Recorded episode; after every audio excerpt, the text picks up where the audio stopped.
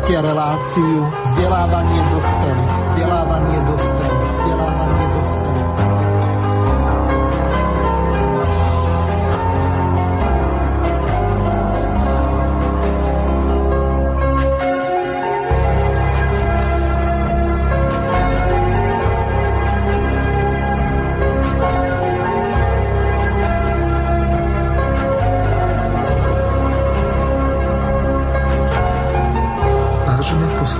Poslucháčky a poslucháči. A zrejme z dennej tlače a iných mass médií viete, že pred pár dňami v agentúre SITA bola otvorená otázka revízie ústavy Slovenskej republiky a jej obrazne povedané zabetónovanie do rigidnej formy, tak aby sa nedala pomerne ľahko meniť, ako je tomu doteraz. Zrejme ste sa dozvedeli o tom, že nová pani prezidentka Zuzana Čaputová chce otvoriť diskusiu o revízii ústavy podľa názoru novozvolenej prezidentky Slovenskej republiky pani Čaputovej by sa ústava nemala dať meniť tak ľahko, ako je tomu doteraz. Povedala to v exkluzívnom rozhovore pre agentúru SITA, že takýmto zmenám môže zabrániť len revízia ústavy. Pani prezidentka by o tak takejto revízii chcela začať verejnú diskusiu, ale k takémuto otvoreniu ústavy má však prirodzený rešpekt a úctu.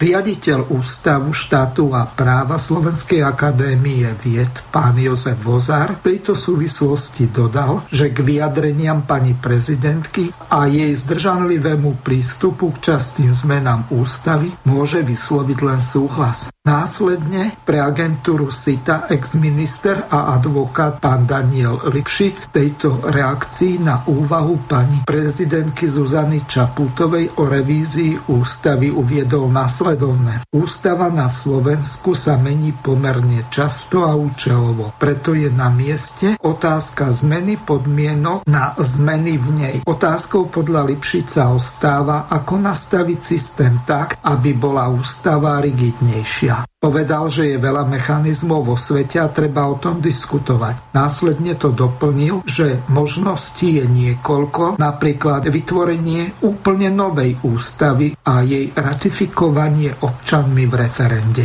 O tomto, ale aj o alternatívnych možnostiach budeme v tejto relácii diskutovať s našimi dvomi hostiami. A v druhej časti relácie aj s právnikom Romanom Ruhigom. Lebo náš dnešný host, pán Moravčík, je povolaním alebo vzdelaním matfizák a nie je právnik, že v oblasti práva nie je doma. Zrejme nemusím pripomínať, že táto relácia od začiatku je kontaktná. Zapojiť sa môžete v prvej polhodine mailami na známu mailovú adresu studio.bb.juh slobodnyvysielac.sk alebo najlepšie súčasne aj na druhej rovnakej gmailovej adrese studio.bb.juh zavinač gmail.com Taktiež v prvej časti môžete písať aj SMS-ky na číslo do štúdia plus 421 908 565 389 ešte raz 0908 565 389 alebo môžete využiť rôzne alternatívne bezplatné volania napríklad Skype, Jitsi, Meet, Mambo, Hangout, ktoré sú napojené na štúdiový e-mail. Len prosím, napíšte mi e-mail, cez čo chcete do štúdia volať. Lebo aj keď mám štvorjadrový pomerne výkonný procesor v počítači a tri monitory, ale aj tak si nemôžem dovoliť potvárať okien toľko ako na paneláku po letnej horúčave. Prípadne môžete volať aj na Viber alebo WhatsApp napojený na známe štúdiové číslo 0908 565 389 je spárovaný s nikom Mirino, čo je rovnako platné aj pre Mumble.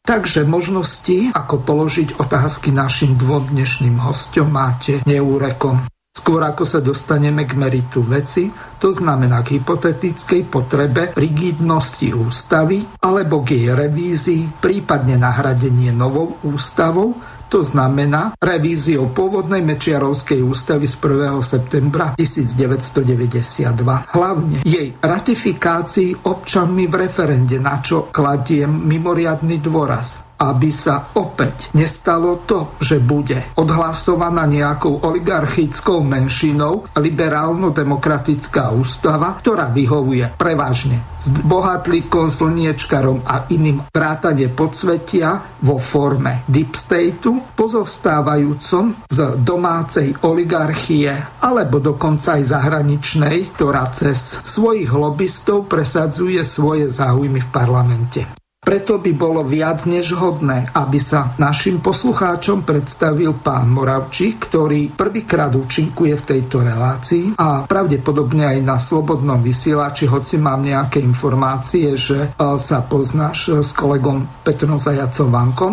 Nemusí to byť žiadne kurikulum vitae. Skôr dobre by bolo, keby si sa zameral na tvoj politický a profesný profil. Pripomeniem, že s Marianom Moravčíkom sa nejaký ten pondelok už poznáme a komunikujeme na rôznych diskusných fórach, tak berte ako samozrejme, že si týkame. Zopakujem znovu otázku. Kto je náš host Marian Moravči, ktorý ako jeden z mála so mnou nielen stíha diskutovať, ale ma v niečom aj predbieha, najmä v odborných témach, politických, finančných a ekonomických. Takže Marian, odovzdávam ti slovo. Dobré popoludne, ďakujem ti Miro za takéto pekné predstavenie. No, aby z toho svojho celého kurikulum vitae, ktoré je pomerne bohaté, som predstavil iba v stručnosti to, čo je relevantné k tej našej diskusii, tak e, zrejme bude cítiť na tej diskusii, že som matfizák a že som zvyknutý na systémové myslenie.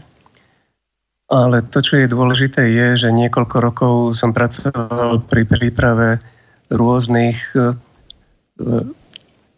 písomností, ktoré majú podobu ako e, legislatívne dokumenty, čiže ako zákony. Pracoval som aj priamo so zákonmi, a to v banke na oddelení auditu, procesného auditu, kde som skúmal, či vnútorné predpisy banky sú vnútorne konzistentné a či splňajú zákony Slovenskej republiky, najmä zákony o bankách, o cenných papieroch, obchodnej, obchodný a občianský zákonník. Takže necítim sa byť e, v otázkach práva úplným laikom.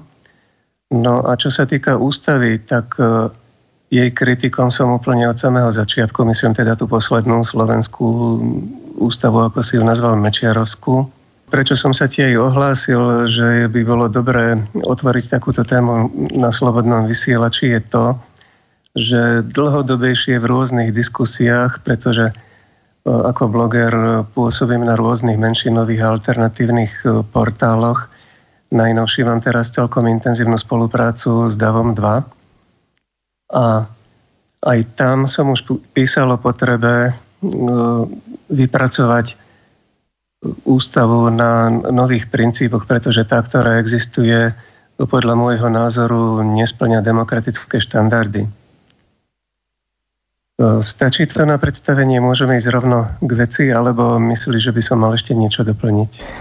Ja si myslím, že to stačí z úvodu tak aby mali naši poslucháči nejakú takú zbežnú predstavu, že kto je to vlastne Mariana Moravčík. Ja som sa ťa ani nespýtal, aký máš titul, ja som nepísal žiaden nikomu, ale pokiaľ to nie je žiadna tajnosť, tak môžeš povedať, ja som magister dvojnásobný. No, ja som doktor prírodných vied, je to hlavne kybernetika a matematické vedy, ale som zvyknutý, že mi ľudia hovorili už, už najmenej 5 alebo 6 titulov mi, mi priradili pri rôznej diskusii. Takže no, môžeme, môžeme tie tituly vynechať.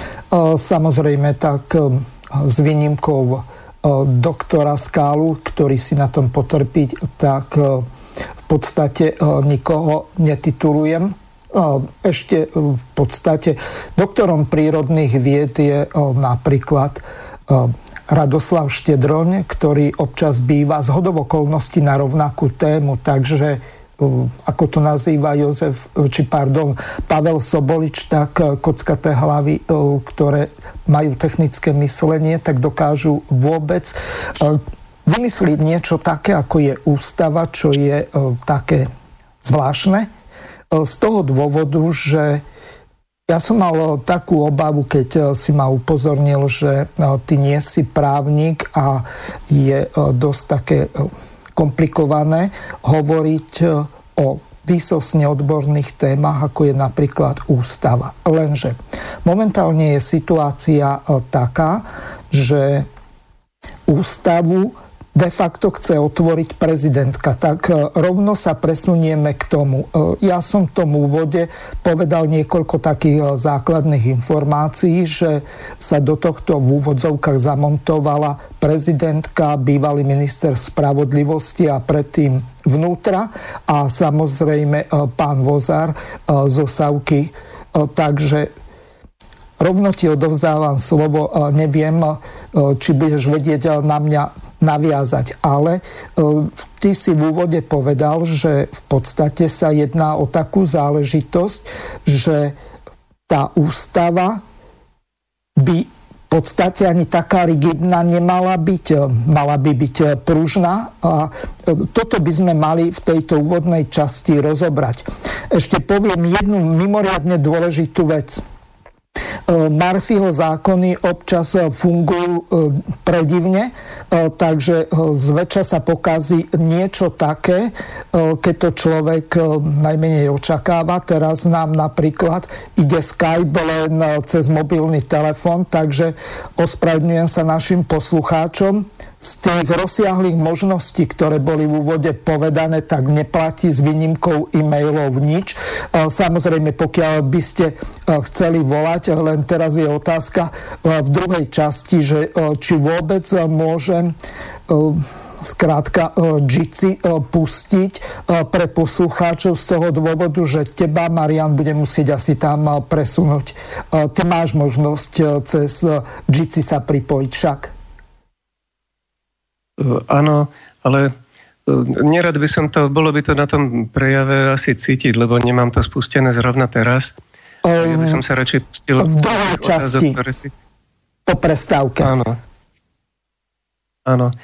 No, tak pustím sa do tých otázok, ty si ich položil na stôl niekoľko. Uh-huh. Jednak bolo by dobré povedať, že ústava, vôbec téma ústavy, podľa mňa, pretože aj keď si naznačil, že by bolo dobré, aby som sa predstavil nejako politicky, ale e, politicky som hlavne demokrat, potom čokoľvek iné.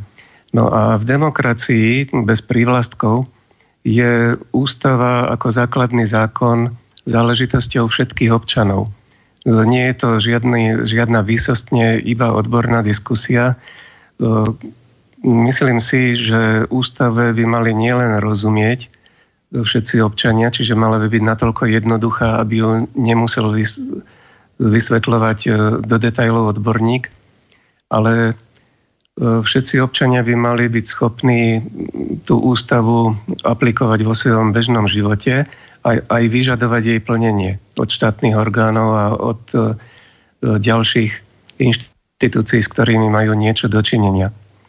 Takže, čo sa týka teraz tej otvorenej otázky, že prezidentka e, naznačila, že ústava by si žiadala nejakú revíziu alebo nejakú úpravu, tak e, je to dosť zaujímavé, zaujímavá okolnosť, akože z takých politických okolností, pretože len nedávno sme mali voľby prezidentské a o zmenách ústavy pani kandidátka, teda keď kým bola kandidátka, súčasná prezidentka nehovorila v diskusii. O zmenách ústavy vtedy hovoril takto úplne otvorene iba Eduard Chmelár. No a viem to takto podrobne preto, lebo on si ma tým získal tak, že som mu aj dal hlas v prvom kole a on vtedy povedal trochu všeobecnejšie stanovisko, než teraz prezentuje pani prezidentka Čaputová, v tom, že ústavu je treba spracovať na novo a hlavne ústavu musí schváľovať referendum. No a čo sa týka e, toho spochybnenia ústavy alebo textu ústavy, ani Eduard Chmelár v tom nebol, možno ani on osobne, teraz pri tých prezidentských voľbách ako prvá lastovička pretože som si našiel napríklad viac ako 5 rokov starý zborník Univerzity Pavla Jozefa Šafárika, alebo to bola právnická fakulta Košickej univerzity, ktorá bola špecializovaná na otázky ústavnosti. Volala sa 20 rokov Ústavy Slovenskej republiky a ako ďalej. No a tam sa rôzni odborníci právni na ústavné právo vyjadrovali. Prvý príspevok tam mal Jan Drgonec, nemusím predstavovať, dúfam. No a on síce veľmi opatrne, pretože on riskuje aj svoju odbornú reputáciu. To ja, keď tu čokoľvek poviem a predstavil si ma, že som v podstate laik, tak, tak e, aj po prípadnej kritike sa mi v mojej profesii nič nestane. Ale Jan Drgonec e, to svoje stanovisko prezentoval tak, aby, nebo, aby sa nediskvalifikoval medzi právnikmi a ústavnými právnikmi, lebo aj teraz pri voľbe ústavných súdcov sme videli, že stále má záujem v tejto profesii pracovať. A on e, existujúcu ústavu podrobil pomerne prísnej, tvrdej kritike. E, a v závere on povedal, že by bolo dobré tú ústavu, keďže má tých nedostatkov toľko, tak e, a, a ešte aj chceme, a aj on hovoril, že, že ústava by sa nemala meniť pričasto, pretože doteraz za, alebo vtedy, keď e, prednášal toto stanovisko po 20-ročnej histórii sa zmenila 25 krát a že to nejako ústave nesvedčí. Takže skôr, než urobiť veľmi veľa kozmetických zmien, tak by bolo dobre urobiť nejakú poriadnu revíziu alebo tú ústavu napísať znovu. No a keď už ideme ešte ďalej, teda až k, tým mečiarovským začiatkom, tak e, okrem takých odborných právnych dôvodov aj taký môj občianský, demokratický je v tom, že e, Počujeme sa? Vyskytlo sa tam nejaké rušenie?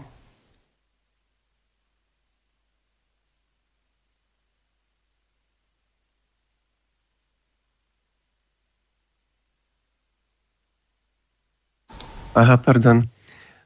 Môžeš pokračovať ďalej.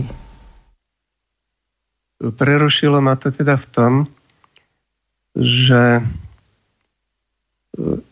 z toho občianského stanoviska, keď sa pozrieme na to, ako vznikala Slovenská republika, ako vznikala ústava, tak e, ústavodarcovia vtedajší, pomeňme si, že to nebolo špecializované ústavodarné zhromaždenie, boli to poslanci Slovenskej národnej rady, ktorí e, z tedajšej Československej ústavy mali určité kompetencie a boli zvolení s určitými kompetenciami, tak oni si prisvojili aj ústavodarné kompetencie Slovenskej republiky a zostavili text rozšírenej, v podstate samostatnej Slovenskej republiky, ktorá nebola v zostave vo federácii s Českou republikou a dokonca e, bol to aj ich e, silný formálny,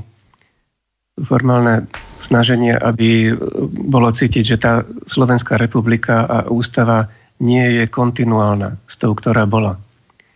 No a v situácii, keď, keď teda vyhlasujeme, že zakladáme republiku znovu, že nejde o kontinuitu, že nie je to tak, že by Slovenská republika vystúpila z federácie a pokračuje ďalej e, s tou ústavou a v tom právnom statu quo, ktoré existovalo, ale vzniká ako keby na novo na zelenej lúke, tak by bolo poctivé urobiť tú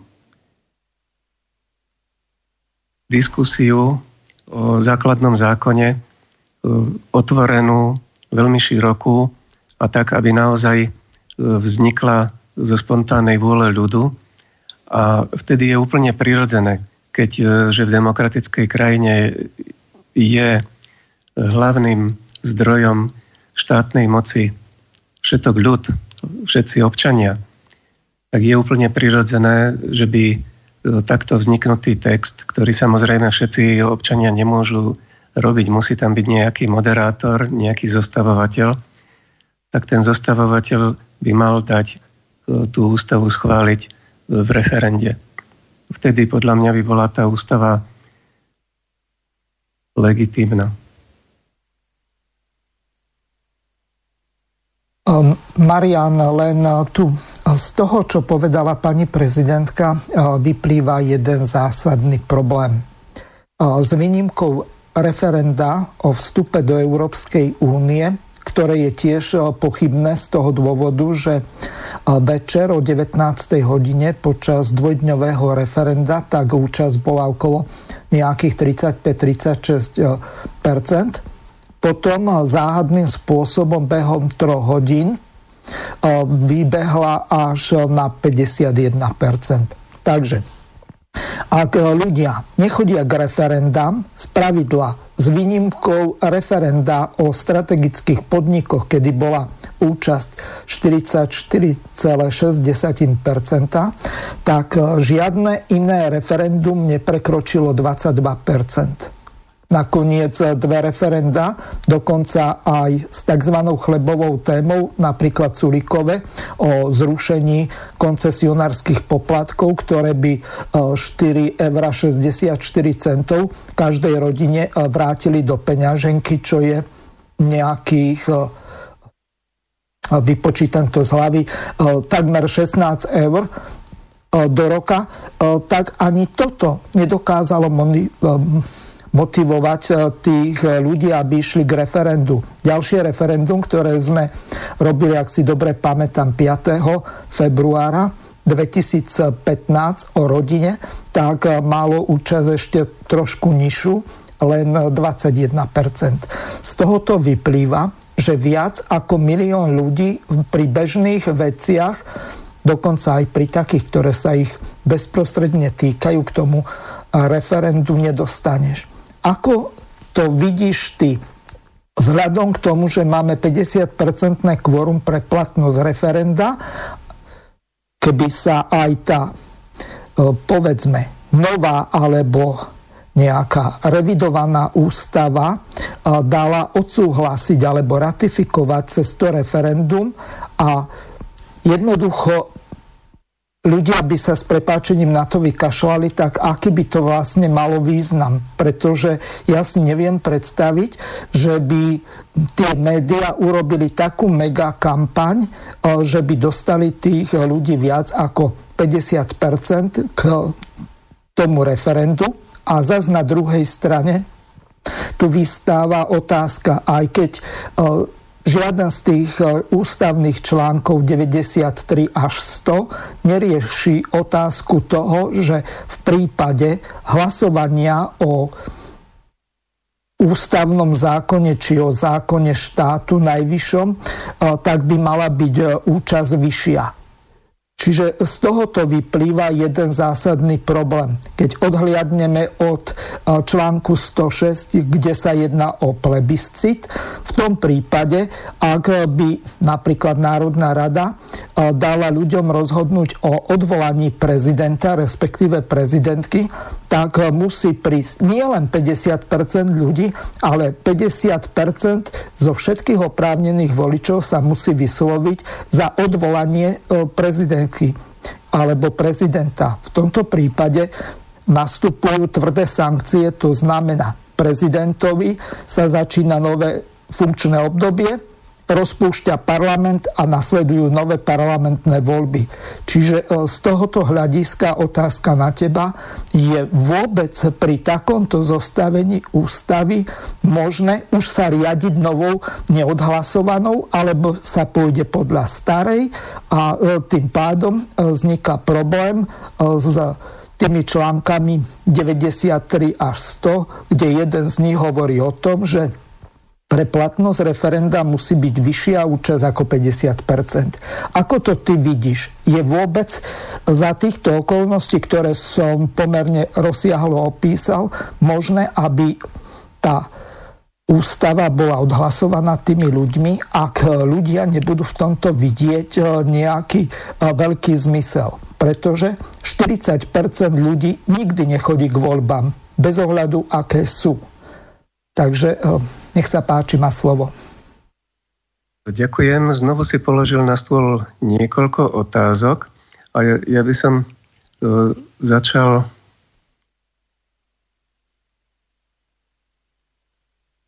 Počujeme sa? Áno, počujeme sa. O... Začal by som... O, nech sa páči, pokračuj. Začal by som tou otázkou takto. Keď sme pripravovali túto reláciu a diskutovali by sme o tom, čo by sme si tu mohli povedať, ty si povedal jednu veľmi peknú myšlienku o, o spätnej väzbe. Ono, Aha popri tých voľbách alebo aj popri referende stále okrem tej otázky, ktorá je formálne na rozhodnutie, tak e, stále tam prebieha aj e, nejaká spätná väzba. A to je napríklad aj neúčasť. E, ľudia majú veľmi rôzne dôvody preto, prečo neprídu k voľbám alebo neprídu k referendu. A také tie banálne dôvody, ako že bolo zlé počasie alebo išli okopávať zemiaky na záhradku, tak tie e, podľa mňa vo väčšina, väčšine prípadov nesedia. Keby sme si to mali rozobrať poctivo, tak ja mám istú hypotézu, pretože ľudia ako nie sú hlúpi. Oni veľmi dobre si uvedomujú aj voľby, aj referendum, že to je dôležitá a závažná vec.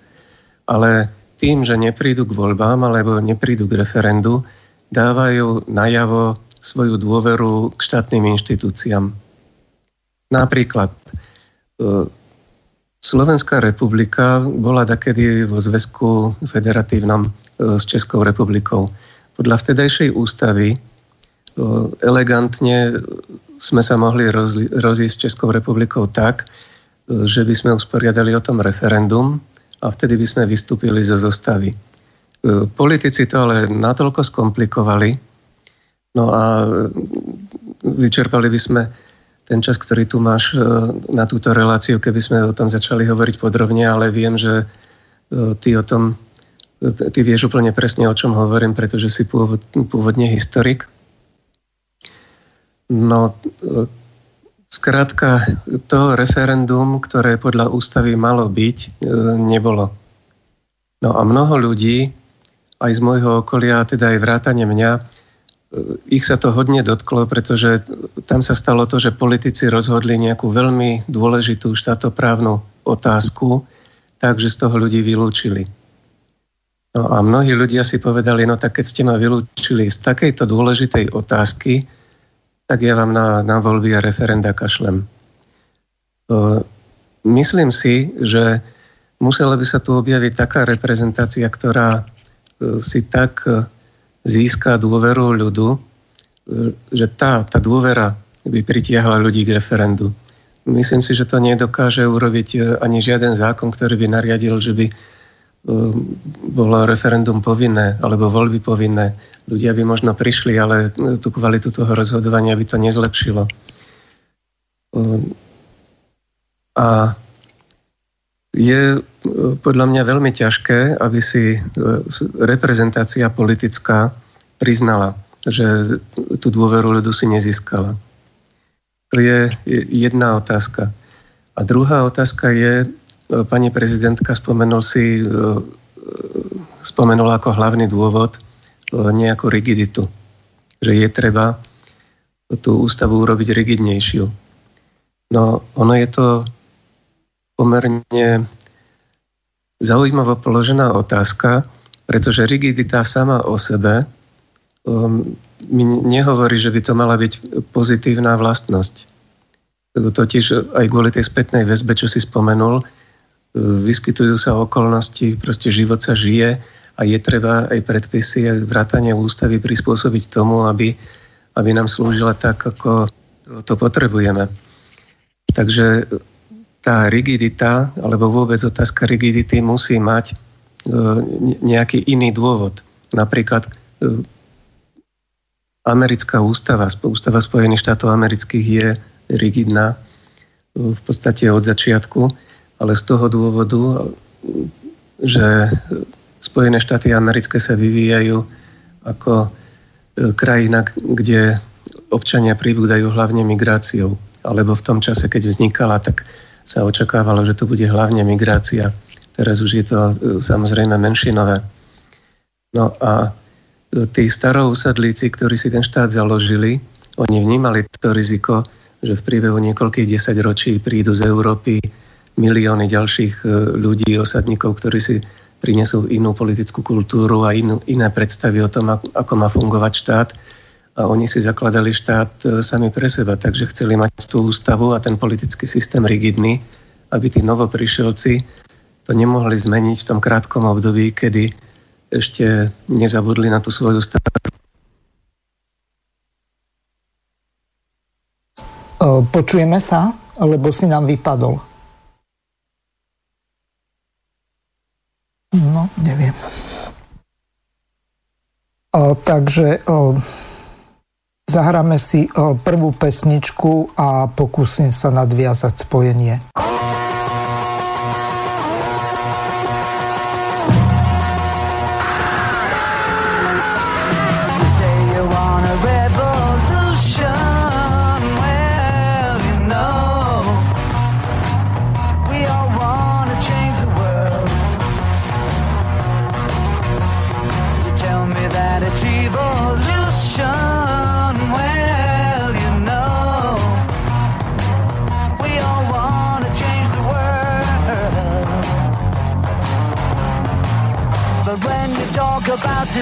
show.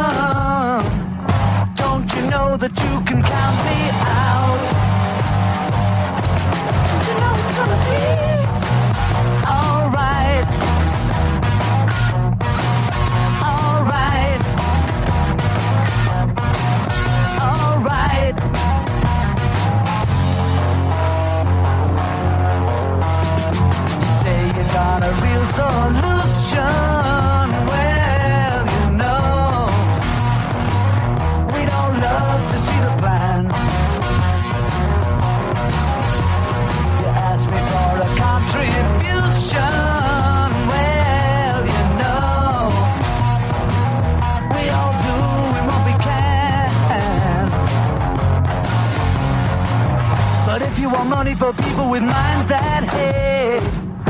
All I can tell you is, brother, you have to wait.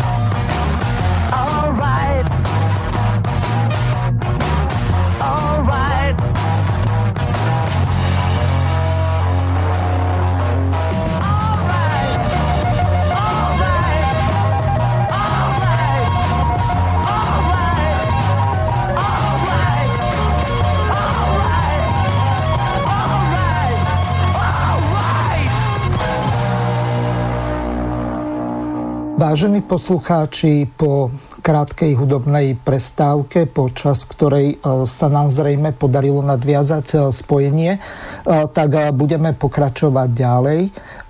Marian, dobre by bolo, ak sa počujeme, aby si vysvetlil našim poslucháčom vzhľadom k tomu, že toto je vzdelávacia relácia. Nie každý je chodiacim slovníkom cudzích slov. Čo to znamená tá, to slovo alebo ten pojem rigidita v prípade ústavy alebo aj v iných prípadoch? Nech sa páči, má slovo. Počujem, počujeme sa. Áno, môžeš pokračovať. Už čo sa týka rigidity, rigidný to znamená neohybný, pevný. No a čo sa týka ústavy, tak rigidita znamená, že ústava sa nemení jednoducho, alebo mení sa veľmi zriedka. No, to, čo mala na mysli pani prezidentka, keď začala hovoriť, že tá ústava by mala byť rigidnejšia, tak ona úplne zretelne myslí to, že mali by vzniknúť také procedúry alebo také mechanizmy, aby nebolo tak jednoducho zmeniť ústavu ako dnes. Lebo dnes, keď sa dohodne v Národnej rade tá trojpetinová väčšina a, a videli sme to aj tento rok, alebo aj kontroverzne v Lani, keď sa rušili Mečiarové amnestie, tak keď sa dohodne politicky táto trojpetinová väčšina, tak odhlasuje sa zmena ústavy alebo ústavný zákon a ten je automaticky hneď platný. Pani prezidentka má zrejme na mysli, že by to nemalo byť takto jednoduché. Čiže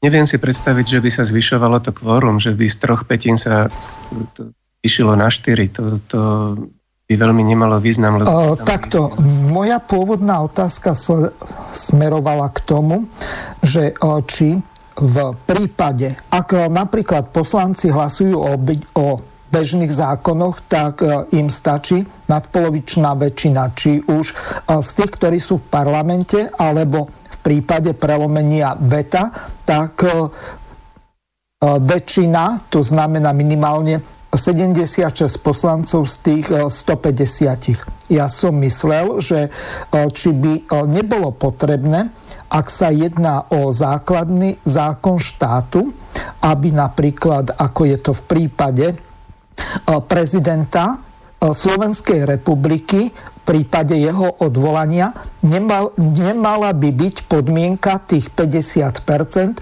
z celkového počtu tých, teraz je to tuším, že 4 milióny 450 tisíc oprávnených voličov. Tak či by z týchto povedzme 2 milióny 225 tisíc nemuselo prísť e, k tomu referendu a vysloviť sa kladne.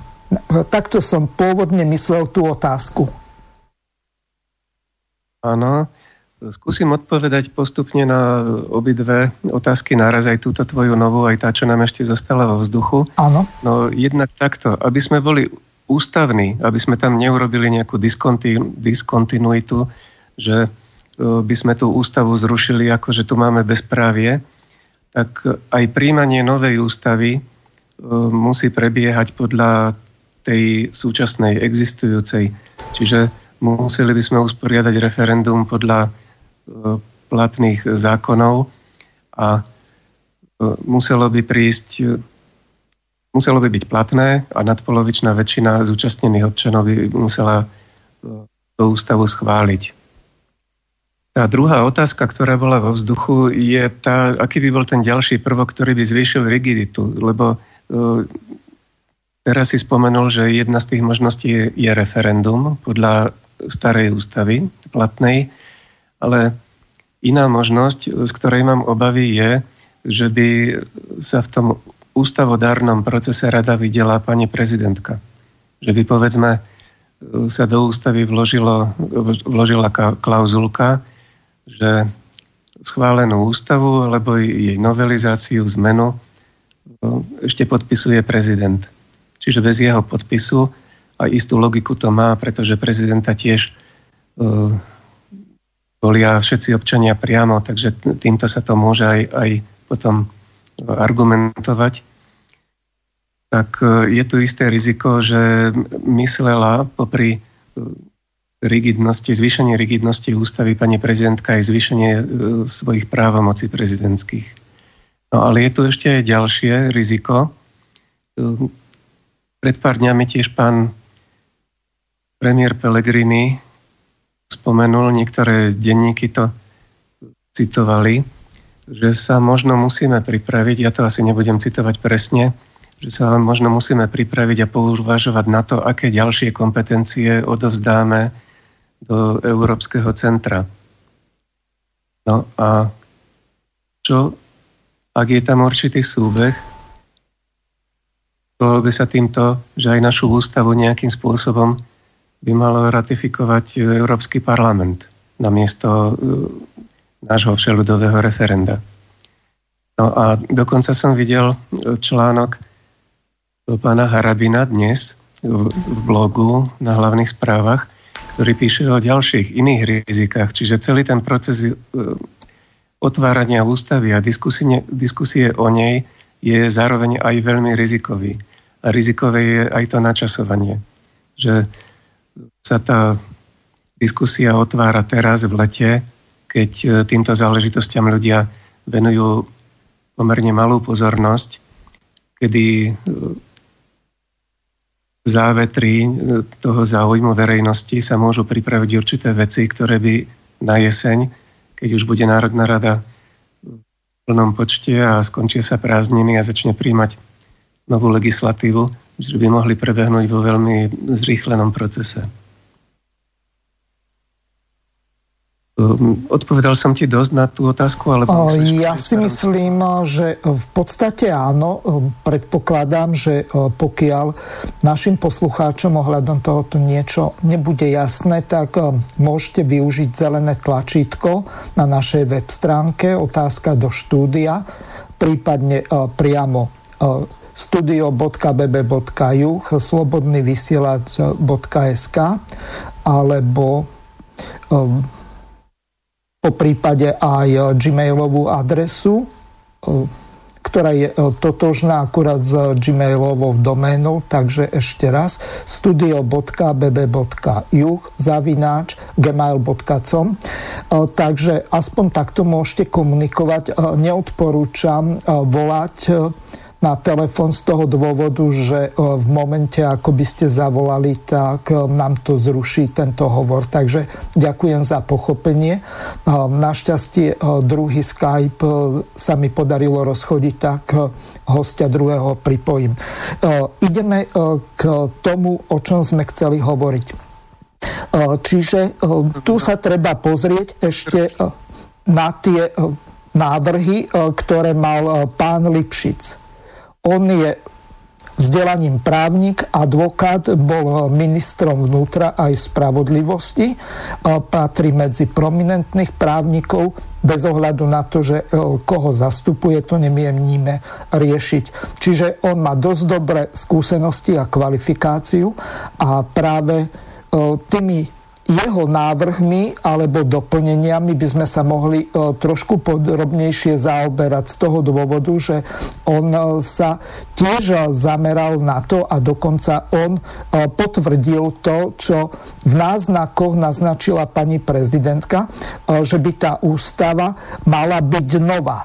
A ak by tá ústava mala byť nová, tak v tejto časti by sme sa mali zamerať na to, kto by takúto ústavu mal tvoriť.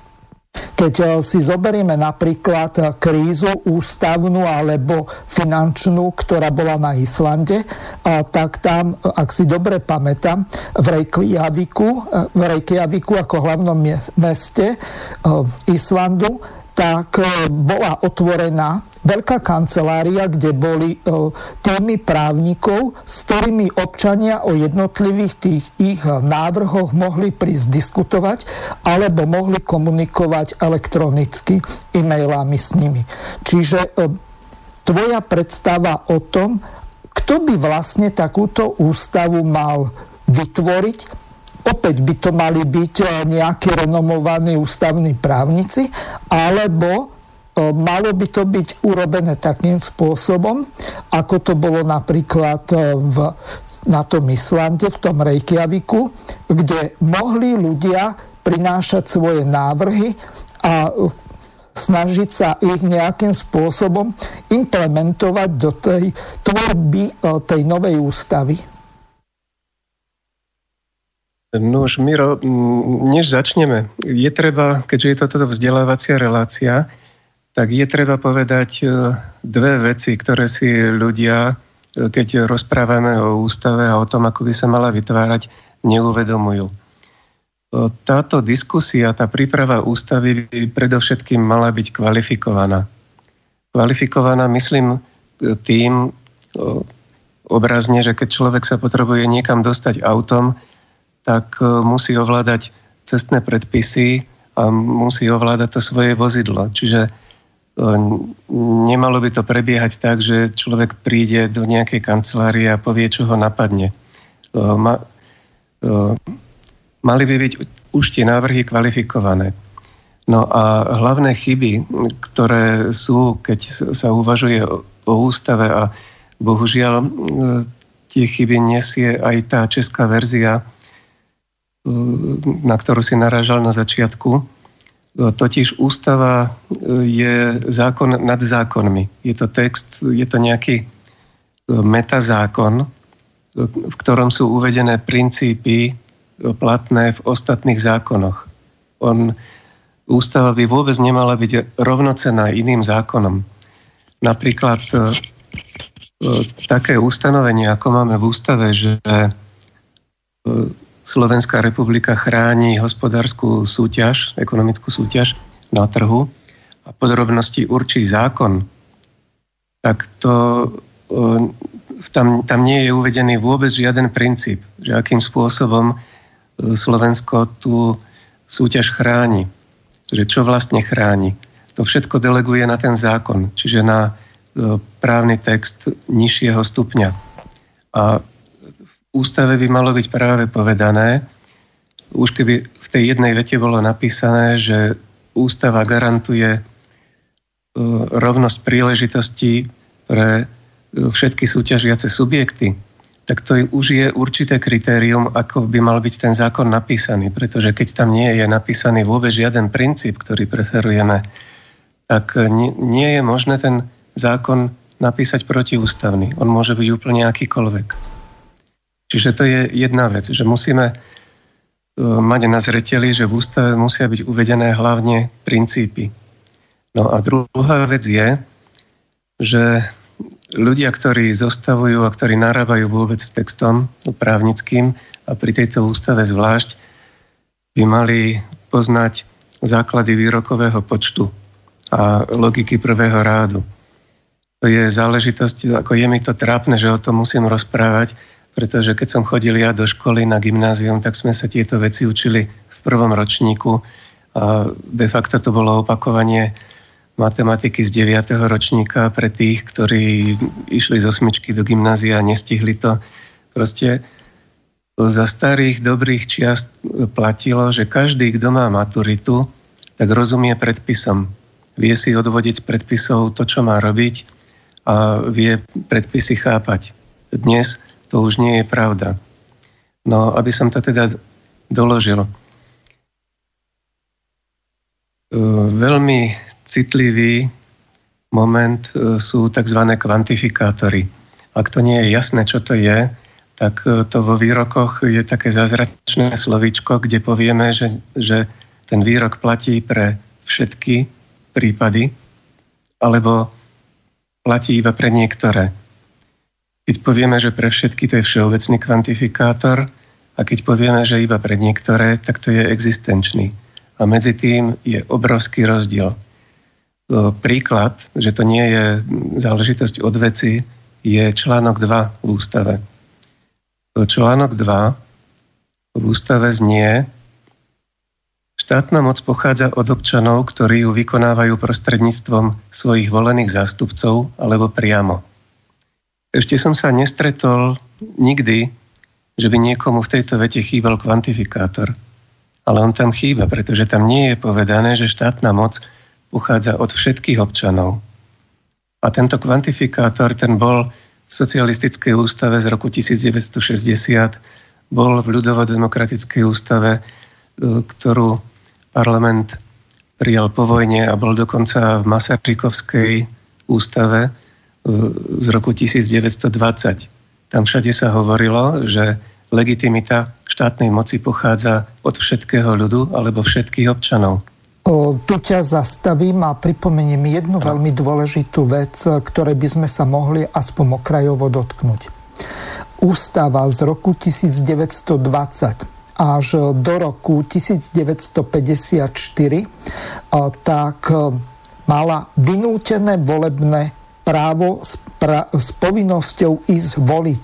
Tam v tom čase od roku 1920 do roku 1938 neviem ako to bolo v tom období medzi rokom 45 až 54, tak bola pokuta doslova likvidačná. 10 tisíc československých korún, čo bola taká ohromná suma, ako dnes, keby to bolo povedzme nejakých 3300 eur.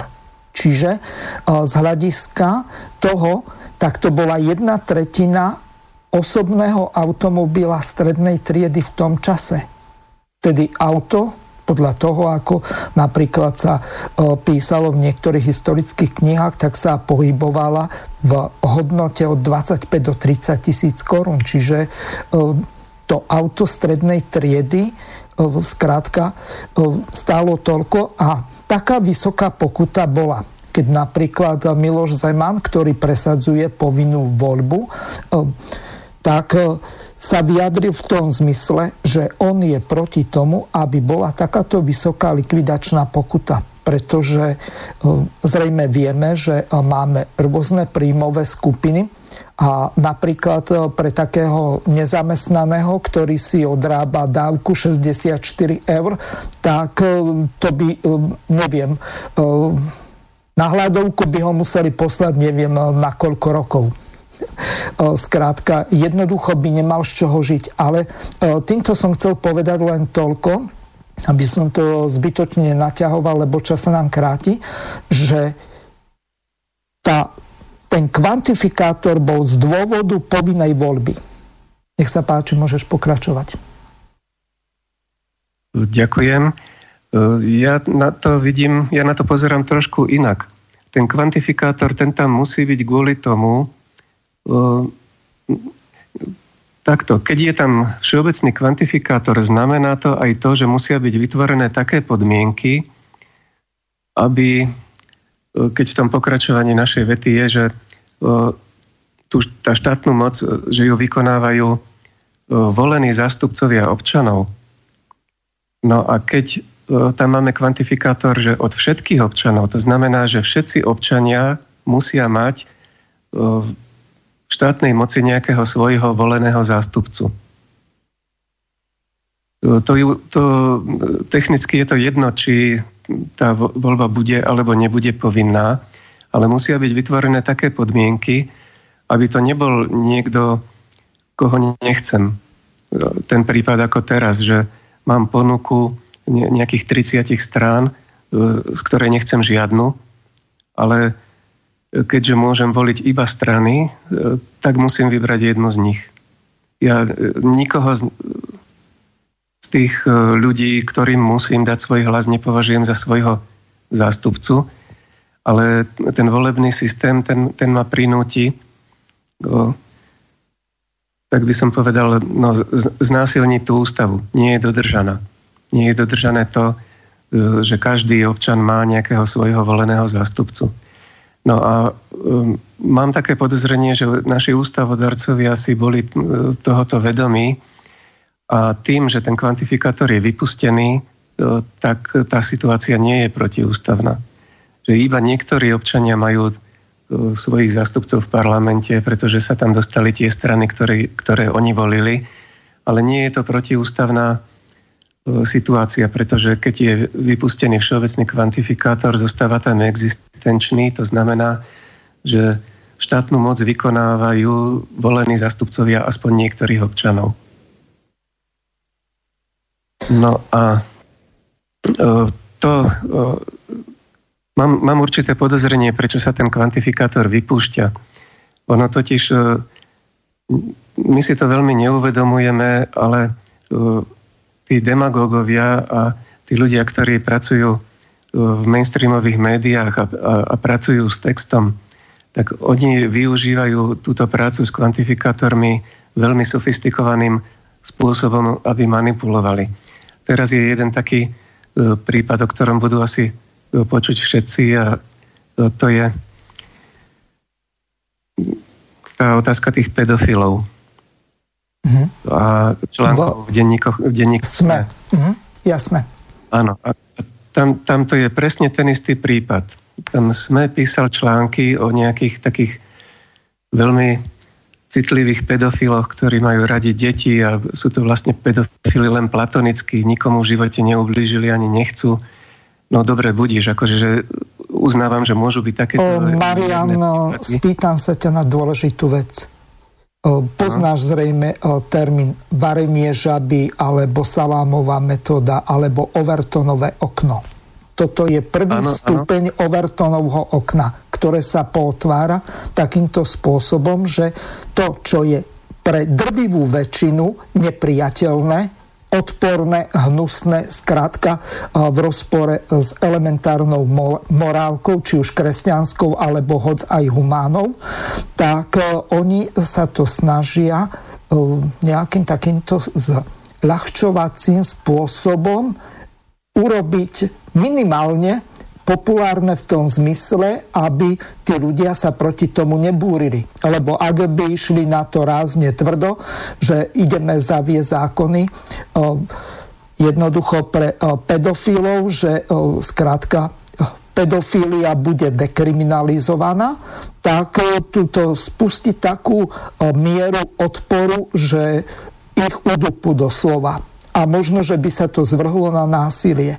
A v tomto prípade oni prechádzajú takýmto spôsobom, že e, z začiatku snad to len snažia e, nejakým spôsobom dať do toho spoločenského diskurzu. E, nech sa páči, pokračuj, nechcem ti brať čas. Áno, Miro, máš 100% pravdu, súhlasím s tebou. A tá samotná manipulácia prebieha takto. Oni nám to teda podali tou formou existenčného kvantifikátora, že existujú takíto akože dobrí pedofily, ale ten záver, samotný záver toho článku a ten výstup je, ale podporovať musíme všetkých. Vieš, že oni uh, využívajú to, že ľudia si neuvedomujú, tie prechody tých jednotlivých kvantifikátorov, oni ten existenčný e, hneď jedným skokom zmenili na všeobecný. A človek, ktorý rozumie e, výrokovej logike, vie, že z výrokov, ktoré obsahujú existenčný kvantifikátor, nikdy nevyplýva iný výrok, ktorý obsahuje všeobecný. Opačne áno, to je dedukcia, ale z jednotlivosti nikdy nevyplýva e, nejaký obecný, všeobecný zákon. Toto si málo ľudí uvedomuje a to, čo si povedal, to Overtonovo okno a tá manipulácia je, je e, spoločensky nebezpečná aj v tom, že presne na toto sa nachystal aj, nachytal aj Galko, Lubomír Galko z SAS.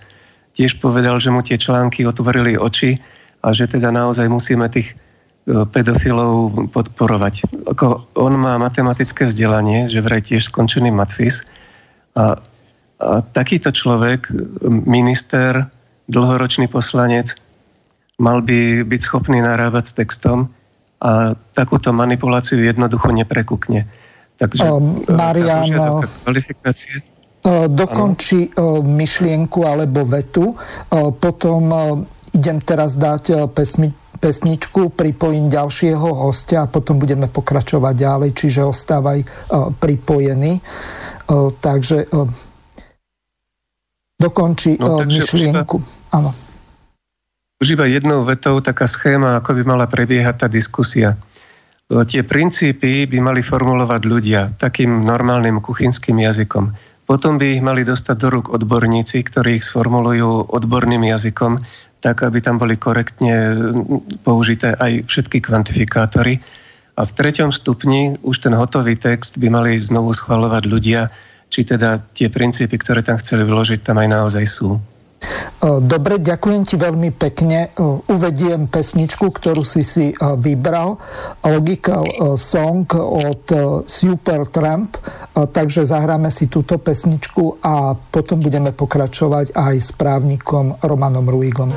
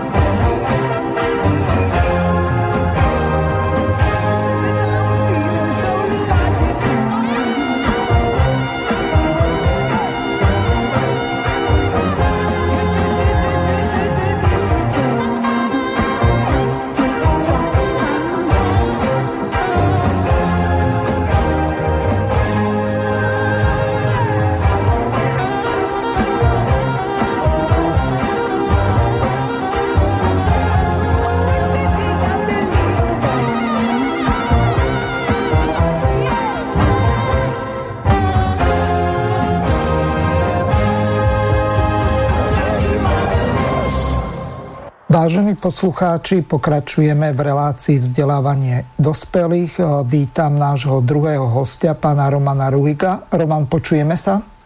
Prajem príjemné popoludne všetkým poslucháčom Slobodného vysielača aj k vám do štúdia. Um, Marian, počujeme sa? Áno, počujeme sa. No. Rád no. vás poznávam, pán Ruhig. Neviem, či sa navzájom počujete, ale Dobre by bolo, e, Roman, ty si počúval e, tú časť relácie, ktorú, e, v ktorej som hovoril s pánom Moravčíkom ohľadom rigidnosti ústavy.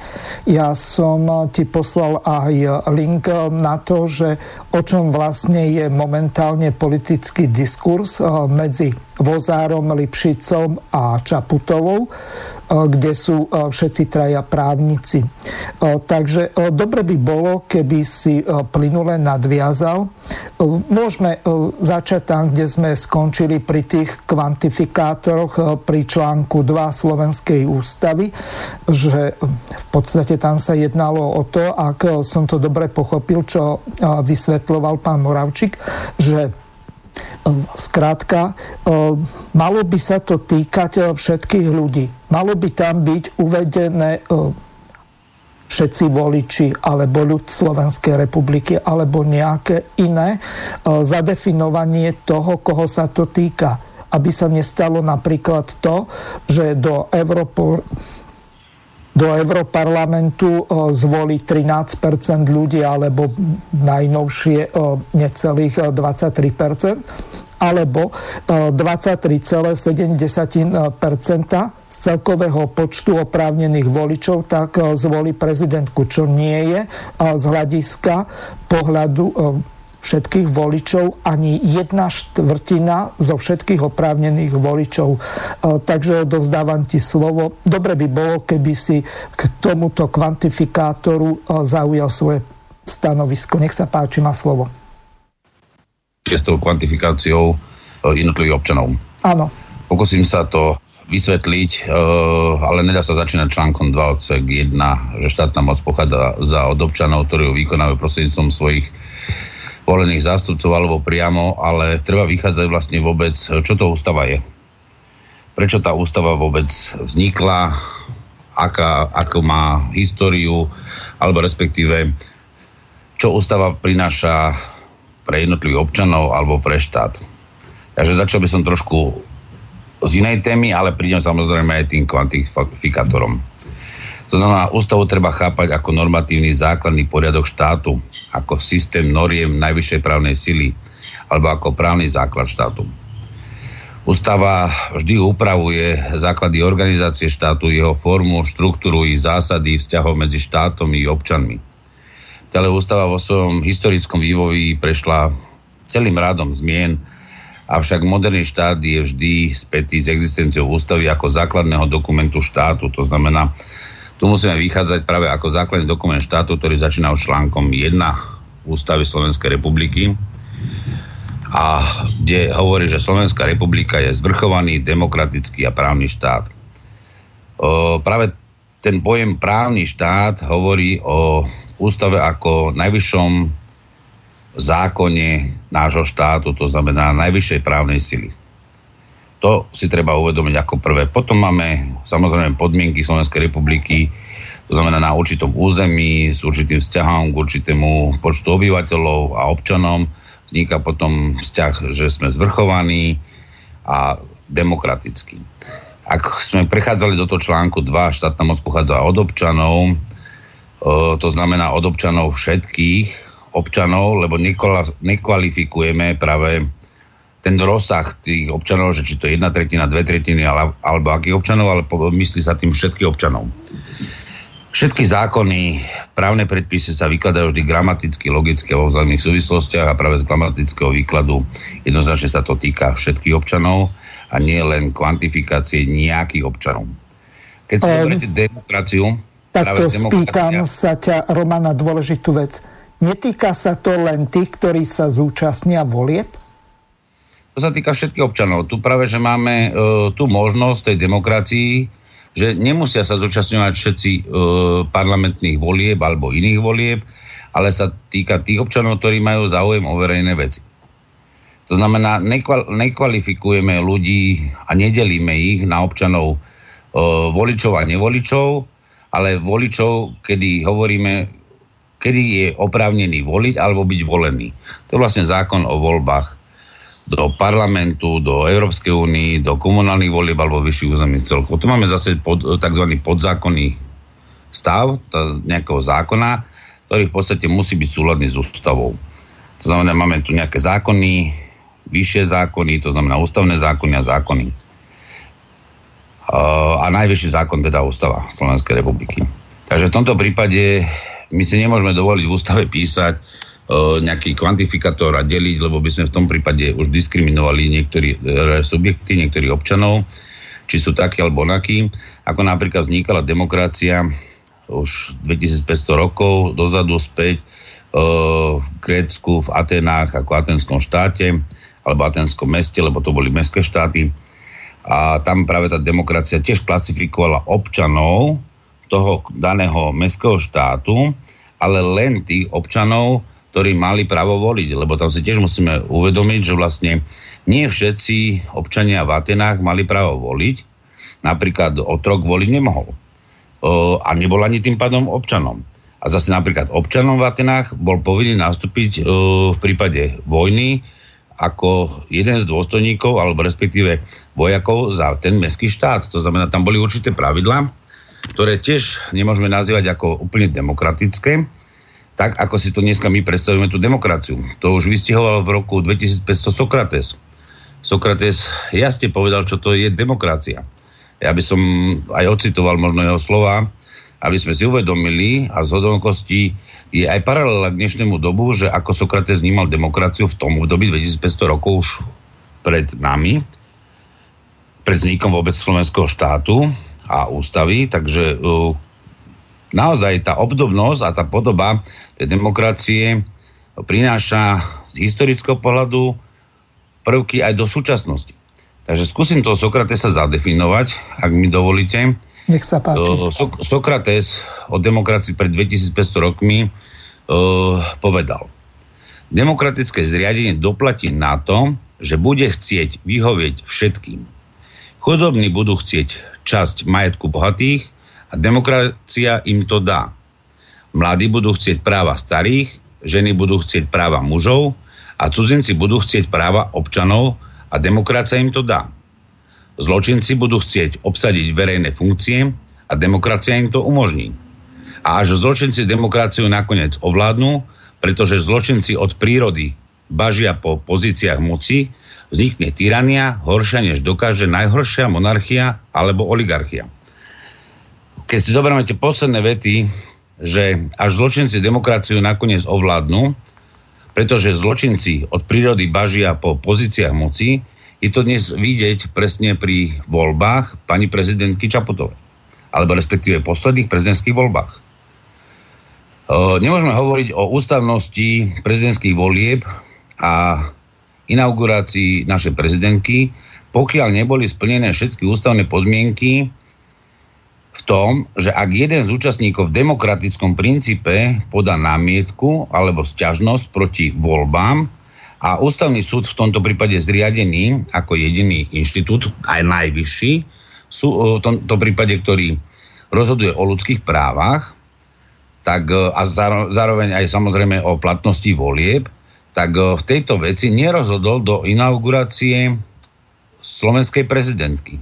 Mne sa ťažko hovorí vôbec slovenskej prezidentky, lebo práve preto nemôžem hovoriť o prezidentke, ale o osobe Čaputovej, lebo nemôže byť prezidentkou všetkých občanov, pokiaľ neboli naplnené všetky ústavné princípy slovenskej ústavy a slovenskej zákonnosti a vôbec ochrany ľudských práv tých kandidátov, ktorí kandidovali s ňou do volieb na pozíciu prezidenta Slovenskej republiky. Takže v tomto prípade už vidíme to, že vlastne tí zločinci, tomto prípade. Ja nepoviem, že ona je zločinec z pohľadu teraz nejakého kriminalizovania, že e, vykonala nejaký trestný skutok a bola za to odsudená, ale musíme sa baviť o tom, že v podstate aj ona bola podporovaná určitou skupinou oligarchie, ktorá ju financovala, lebo si nefinancovala sama voľby, A práve táto oligarchická skupina, ktorá financovala jej voľby a chcela vlastne ju dostať do tej pozícii moci, o ktorej sa uh, hovoríme, ako prezidenta, tak vlastne to je ten najhorší spôsob tyranie toho občana, toho ľudu na danom území, kde vykonali sa takéto voľby. Takže to je celý problém dnešnej súčasnej demokracii, keď sa pozeráme už vlastne na učenca, ktorý hovorí o tomto konaní pred 2500 rokmi. Dobre vieme, že Slovenská republika si hovorí, že parlamentná demokracia. To vychádza práve z ustanovenia článku 2, odsek 2, respektíve odsek 1. Štátna moc pochádza od občanov, ktorí ju vykonávajú prostredníctvom svojich volených zástupcov. To znamená, volených zástupcov sa myslí volených zástupcov prostredníctvom politických subjektov, ktorí nominujú na kandidátnych listinách svojich zástupcov a občan si ich volí prostredníctvom volenia politickej strany a preferenčných hlasov jednotlivým kandidátom, ktorí sa dostávajú do Národnej rady a títo, tieto osoby sa stavajú poslancami Národnej rady Slovenskej republiky a tzv. zákonodarcami e, slovenskej slovenských právnych predpisov alebo noriem na Slovensku, ktorými sme povinni sami správať ako občania, ako spoločnosť, kde máme nejaké práva a povinnosti. Tu si musíme tiež povedať, že pokračovanie tej vety pokračuje v tom, že alebo priamo. Priamo znamená zase demokracia v tom, že priamo napríklad môžeme podľa ústavy Slovenskej republiky, ktorá je upravená od článku 93 a následovne, že môžeme meniť ústavu aj referendum. Pritom mnoho ústavných právnikov alebo právnikov má ešte do dneska stále dilemu v tom, že vlastne ako sa mení ústava. Ústava a tá rigidnosť tej ústavy, to znamená rigidnosť musíme hovoriť o nejakej tuhej ústave alebo tak, aby sa nemohla pravidelne meniť, lebo každou zmenou ústavy dochádza aj k zmenám právnych noriem, tzv. podzákonných noriem, a zároveň aj pravidiel v spoločnosti, čím obmedzujeme určitým spôsobom ľudí, aby sa stále vzdelávali v zákonných predpisov, čo im vlastne prináša byrokraciu. Byrokraciu tým, že nemusia poznať všetky zákony tak, ako majú, ale pritom e, napríklad v trestných e, zákonoch alebo v zákonoch, ktoré hovoria skore o trestaní, či to je správne trestanie, alebo trestný poriadok, alebo trestný zákon, tak v takom prípade vlastne ten človek e, musí poznať zákony, lebo samotné zákony sa odkazujú, že neznalo zákona neospravedlňuje.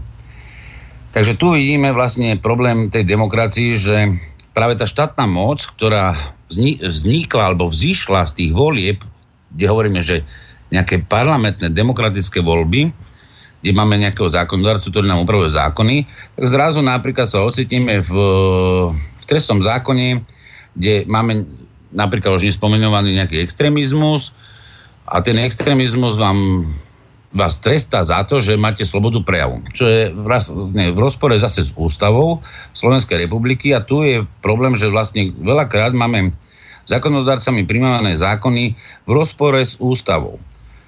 S tým sa stretávam veľmi bežne a veľmi často a tu pôsobí vlastne ten môj boj, musím povedať, že to je boj na správnych súdoch, kde vznikajú rôzne rozhodnutia orgánov štátnej správy alebo verejnej správy, kde vlastne bojujem s týmito orgánmi štátnej správy z nezákonných rozhodnutí, nie le, veľakrát len z dôvodov nedostatočného odôvodnenia rozhodnutia, ktoré v podstate zaklada nejakú svoju volu, ale koľko razy aj v tom, že jednotlivé zákony, ktoré, na ktoré sa odolávajú orgány štátnej správy, lebo v zmysle ich ustanovení, to znamená správneho poriadku, daňového poriadku alebo iných poriadkov, ktoré, ktorými sa správajú správne konania, tak e, používajú vyslovene odkaz na to, že konali v súlade so zákonom, čo už napríklad je článok 2 odsek 2 Ústavy Slovenskej republiky, kde sa píše jednoznačne, že štátne orgány môžu konať iba na základe ústavy, v jej medziach a v rozsahu a spôsobom, ktorý ustanoví zákon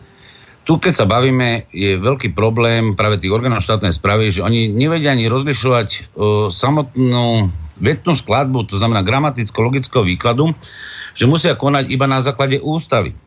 V jej medziach, to znamená, to je za čiarkou a v rozsahu a spôsobom, ktorý ustanoví zákon.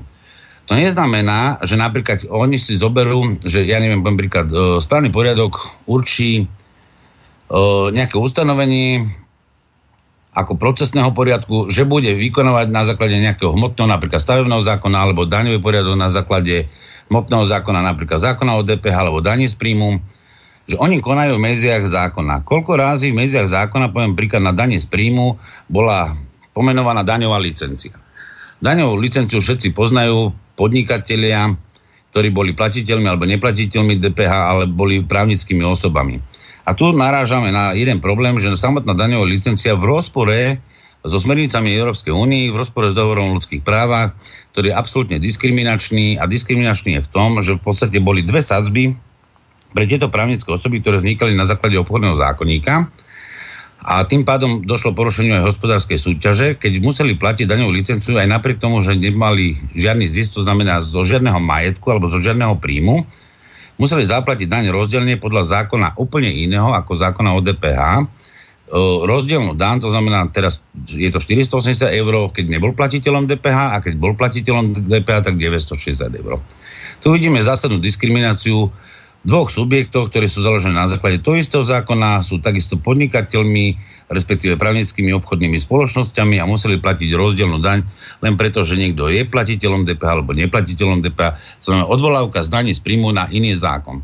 A v tomto napríklad je ten súboj môj práve jasne vykladať, či teda jednotlivé zákony, ktoré prijala Národná rada Slovenskej republiky, tí naše zákonodarci, ktorých sme si teda my volili ako volených zástupcov, že či vôbec teda príjmajú zákony z ústavou a práve tieto správne súdy sú nutení v rámci ústavno-komfortných výkladov následne vyložiť aj tú skutočnosť, že či teda tento, tento zákon nižšej právnej sily je v súlade s ústavou Slovenskej republiky alebo nebodaj aj s e, normami Európskej únie, nakoľko Slovenská republika je viazaná normami Európskej únie, odkedy sme sa stali členom Európskej únie, to znamená smernicami, nariadeniami, odporúčania do tohto nebudeme rátať, lebo v tomto prípade nariadenia majú prednosť pred našimi zákonmi a smernice museli byť aproximovane do určitého času do našich zákonov.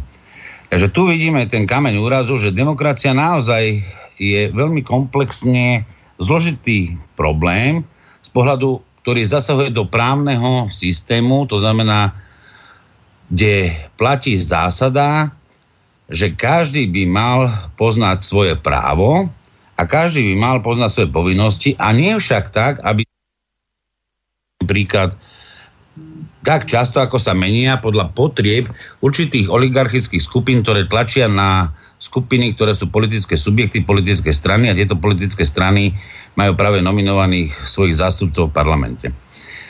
Preto koľko razy sa povie, že u nás je parlamentná demokracia. Toto sú všetko prívlastky k demokracii, ktoré pred 2500 rokmi samotné Ateny, alebo keď vznikala demokracia, nikto nepoznal, lebo demokracia bola vyslovene ako demos, ako vláda ľudu, to znamená, ak ju rozložíme demos a krácia, to znamená vláda ľudu. Vláda ľudu znamenala vláda tých, ktorí naozaj boli občanmi toho daného konkrétneho štátu, avšak uh, mali, boli im priznané aj všetky tieto práva, lebo ako som už uvedol v začiatku, všetkým tieto práva uznané neboli. Takže to je zhruba asi tak, že čo nadvezujem na to, čo ste hovorili, že štátna moc pochádza od občana, že či tam je nejaký ten kvalifikátor alebo kvantifikátor, uh, akých občanov sa to týka, tak sa to týka teda všetkých občanov, ktorí naozaj majú záujem o verejné veci, lebo jedine v inom právnom systéme a nedemokratickom by bola možnosť taká, že vlastne autoritatívne by sa povedalo, že povinnosť všetkých občanov by bola voliť. To znamená, v tomto prípade by muselo byť doplnené to ustanovenie, že štátna moc pochádza od občanov a ich povinnosťou je voliť si svojich volených zástupcov, ktoré vykonávajú prostredníctvom teda ich zástupcov, ktorých si volíme. To znamená, by tá veta musela vyzerať inak. Čo sa týka ešte v krátkosti tej rigidnosti, ja si myslím, že ústava ako základný prvok alebo sila alebo norma štátoprávneho usporiadania alebo o, právneho štátu by sa nemala často meniť. Práve naozaj som zastanca toho, že nemala by sa často meniť, mala byť jasná, výstižná. V súčasnosti tá ústava relatívne jasná, výstižná je. O, samotné potreby tej ústavy sa menili už niekoľkokrát od samotného vzniku či došlo k zmene tým, že máme právo voliť eh, prezidenta respektíve pôvodne voľba prezidenta bola Národnou radou Slovenskej republike a v roku 1999 došla k zmene ústavy novelizáciou tým, že občania majú právo voliť si prezidenta ako zástupcu. To znamená, v tomto prípade takáto zmena je pozitívna, má demokratické prvky a s tým úplne súhlasím. Takisto zmena ústavy bola demokraticky vtedy upravená, keby sme si povedali, že uh, bežní občania majú právo voliť si svojich zástupcov aj do parlamentu, to znamená do zákonodárneho orgánu a nielen politické subjekty. V tom prípade by sme sa stále približovali viac a viac tej demokracii. V súčasnosti, pokiaľ máme tú parlamentnú demokraciu v tej podobe, že si tam volíme politické strany, ťažko sa dá hovoriť o približovaní sa demokracii, ako demokracia mala znieť podľa pôvodného znenia alebo volieb, čo sa od nej má očakávať. Všetky prívlastky, či dnes hovoríme, že či to je sociálna demokracia, liberálna demokracia, alebo iné spôsoby o, týchto prívlastkov, ktoré dávame ako predložku, alebo respektíve taký, také pomenovanie tej demokracie je absolútne nezmysel a tým sa dá sa povedať, že demokracia kriví ako samotná, alebo respektíve ten právny systém sa vyslovene pokrivuje, aby sme raz hovorili, že to je socialistická demokracia, sociálna demokracia, liberálna demokracia a neviem ešte aké spôsoby sa príjmajú, tak v tomto prípade buď budeme hovoriť, že sme demokratický štát a nebudeme mať žiadne prívlasky, to znamená, budeme vykonávať demokraciu, ktorá sa približuje, ako si dneska skore ponímajú zo švajčiarského systému, že je to priama demokracia. To je tiež len prívlastok priama. Nepotrebujeme tento prívlastok priama. Demokracia je raz demokracia, vláda ľudu, to znamená, budeme si voliť ako občania svojich zástupcov a nepolitické strany. A týchto zástupcov môže ponúknuť aj politický subjekt, politická strana, ale samozrejme by ho mohol ponúknuť aj samotný občan, ktorý by mal záujem kandidovať a do, príklad, do Národnej rady Slovenskej republiky s tým, že by mal nejakú podmienku, ako je to napríklad v komunálnych voľbách, že by musel vyzbierať určitý počet e, podpisov, to znamená nejakú tú petíciu, aby mohol kandidovať v parlamentných voľbách, tak v takom prípade by sme sa priblížili naozaj k demokracii, ale pokiaľ budeme mať politické sily a tieto politické sily v podstate budú stále sponzorované určitými finančnými skupinami alebo podnikateľskými subjektami alebo aj oligarchiou, tak v takom prípade nemôžeme hovoriť absolútne o žiadnej demokracii, ale môžeme hovoriť vyslovene dneska o oligarchickom systéme v štáte, ktorý zločin zakrýva spôsob demokracie, respektíve spôsob kde demokraciou získa práve tento zločin svoju moc. A toto sa vlastne deje dneska v našom štáte. Marian, počujeme sa? Áno, počujeme. Dobre, tak teraz teba nechám reagovať na pána Ruiga. Súhlasí s tým, čo Roman hovoril? Alebo máš k tomu nejaké pripomienky alebo výhrady? Áno, mám niekoľko pripomienok. V prvom rade by som chcel povedať, že súhlasím s tým, keď pán Ruich hovoril o, o tom, ako sa pani Čaputová stala prezidentkou, že tam nie je jasné, či boli dodržané všetky podmienky. A na tom je ukázané, že mm, tá ústava, teda jej praktická funkčnosť má určité nedostatky, pretože ústava by mala byť e, napísaná tak, aby mala e, určitý automatický účinok. Že mne sa zdá e, nevhodné to, že tá terajšia situácia závisí od toho, že nejaký štátny orgán, v tomto prípade ústavný súd, jednoducho nekonal a nechal uplynúť, alebo aby sa udiali určité účinky, o ktorých nie je jasné, či sú právoplatné, alebo či sú legálne, alebo nie. Tá ústava by mala mať tie pravidlá napísané tak, aby takéto sporné situácie, aby k ním dochádzalo čo najmenej. Aby to nebolo závislé od subjektívnej vôle ľudí, že či dajú niekde nejaké podanie, alebo či rozhodnú alebo nerozhodnú. Respektíve tak, keď, keď by mali rozhodnúť, tak by mali rozhodnúť tak, aby tá situácia nevznikla. Teraz ešte, čo sa týka toho, čo pán Ruich e, povedal, ďakujem za to všetko vysvetlenie, ale podstate je na tom vidieť, že ústava, aj keď ste povedali, že by mala byť jasná, čiže aj ja ako občan, a ja sa necítim byť ako úplný e, laický občan, proste občan, ktorý už s predpismi a e, so zákonmi vie niečo robiť, vie im rozumieť. A napriek tomu sú v tej ústave nejasnosti, aby sme sa nerozbiehali príliš do široka, tak povedzme aj ten článok 2, o ktorom sme hovorili. Vám tam žiaden kvantifikátor nechýba. No ono je to aj tým, že vy teda nemáte to matematické vzdelanie, nie ste zvyknutí pracovať s kvantifikátormi a, so striktnou výrokovou logikou. A mne tam ten kvantifikátor chýba. A to, že mi vy poviete, že automaticky sa myslí, že ten kvantifikátor tam je, tak to je ako keby taký expertný právny názor, ktorý podáva e, v typickom príklade e, ústavný súd. A ústava by nemala byť napísaná tak, aby e, občan vysokoškolák ako ja potreboval ústavného právnika, aby mu vysvetlil takýto úplne jednoduchý alebo úplne základný článok. No, Chcel by som argumentovať napríklad tým, ako sa píšu notárske zápisnice.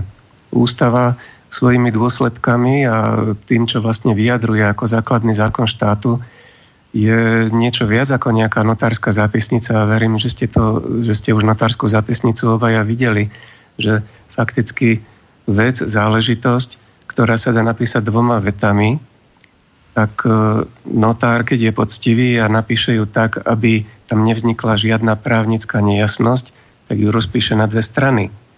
A e, ja keď som to videl prvý raz, tak som si myslel, že to je iba za to, že aby si mohol zinkasovať celú hodinu, ale ja to chápem, že to tak musí byť. A prečo potom šetríme tie slova na ústave?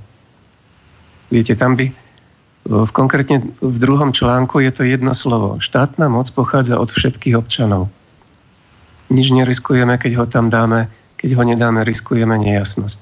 Pretože keď ste ho spomenuli ste aj to, že treba ju vysvetľovať aj gramaticky. Tak to slovo ktorý, čo je za občanmi, za čiarkou, čo to znamená? Je to nejaký kvalifikátor, ktorý bližšie určuje tých občanov, od ktorých pochádza tá štátna moc, alebo je to už ako keby ďalšia veta, ktorá len popisuje, akým spôsobom tí všetci občania vykonávajú tú svoju štátnu moc. No a keď sme hovorili o tomto článku 2 a váš názor je, že je v podstate v poriadku, ale prešli sme, že náš systém je stranický. No viete, môj názor je, že stranický systém je iba jedna z možností, ako je možné tento článok 2 naplniť. A ja som v tomto momente presvedčený, že to nie je správne, to je ten prechod od toho takého všeobecného kvantifikátora, keď sme povedali, že všetci občania sa zúčastňujú na štátnej moci, prejdeme do toho existenčného, že v podstate len tí, ktorí sú organizovaní v stranách, prípadne tí, ktorí tým stranám dávajú hlasy, tak tí sa bezprostredne zúčastňujú na štátnej moci. A toto sa mi nezdá správne. Nie, nie je to správne uplatnenie, ten dizajn toho politického systému stranický, ktorý máme, tak to nie je plné naplnenie toho článku 2. Viete, bolo by to v poriadku v demokracii, keby sme urobili referendum a tá nadpolovičná väčšina oprávnených voličov by povedala, že áno, že súhlasí, že súhlasí s tým, že naplnenie toho článku 2 je stranický systém. Vtedy by som sa podriadil, lebo e, sa to tak robieva pri takomto hlasovaní, e, hoci som menšina a nesúhlasím. Ale to referendum sa neuskutočnilo a my ten väčšinový názor nevieme. Máme odborné názory, ale v demokracii e, je predsa len silnejší ten väčšinový názor referenda.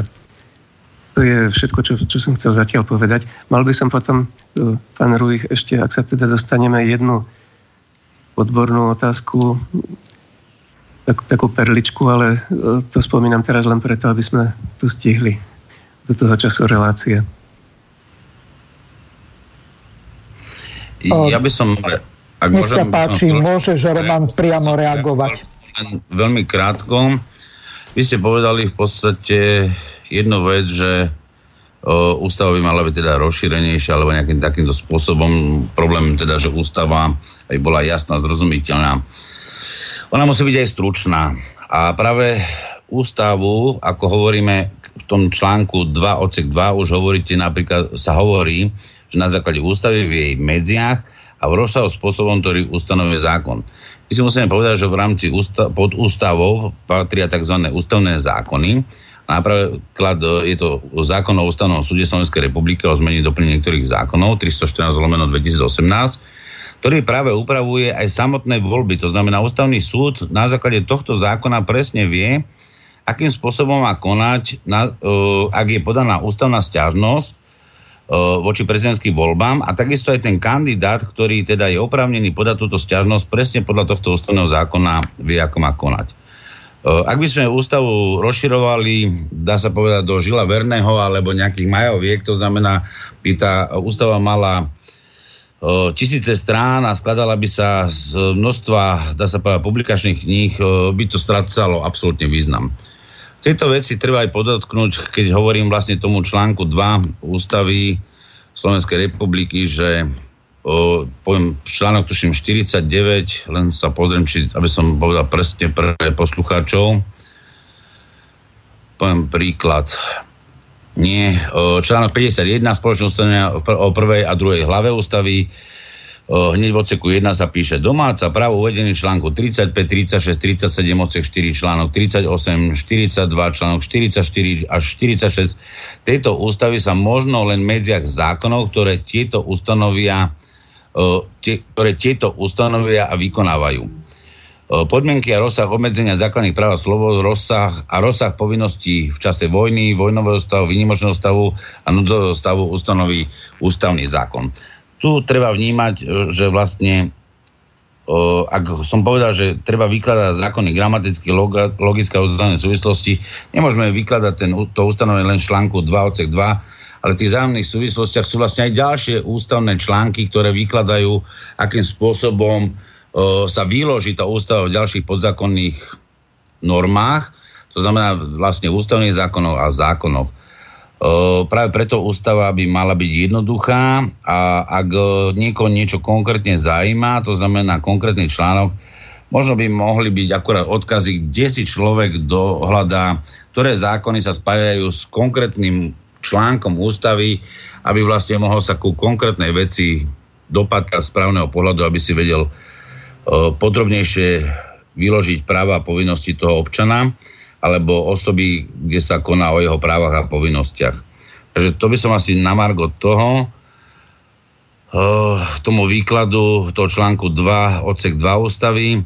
Tu si treba ešte uvedomiť ďalšiu vec, že v podstate článok 2, odsek 3 hovorí jednoznačne zase prospech občanov alebo ľudí, kde každý môže konať, čo nie je zákonom zakázané a nikoho nemôžu nútiť, aby konal niečo, čo zákon neukladá. To znamená, ak by sme niečo nenašli v zákone, to znamená tých podzákonných predpisov ústavy alebo zákonov, ktoré majú nižšiu právnu silu ako samotná ústava, tak v takomto prípade, ak to nenájdeme v zákone, tak vlastne môžeme konať slobodne, lebo nič, nie je to zakázané. A nikoho nemôžeme nutiť, čo je, nie je zakázané, aby konal niečo, čo je v jeho prospech. Takže práve preto treba hľadať tú logiku v jednotlivých ustanoveniach, aj tých jednotlivých odsekoch tejto zrozumiteľnosti, lebo ak by sme chceli naozaj domotať ľudí, tak vlastne mohlo by byť veľa výkladových pravidiel, že musíme hovoriť napríklad, ako ste povedali, to rozdelenie tej vety štátna moc. Mm, počujeme sa, Roman? No, neviem.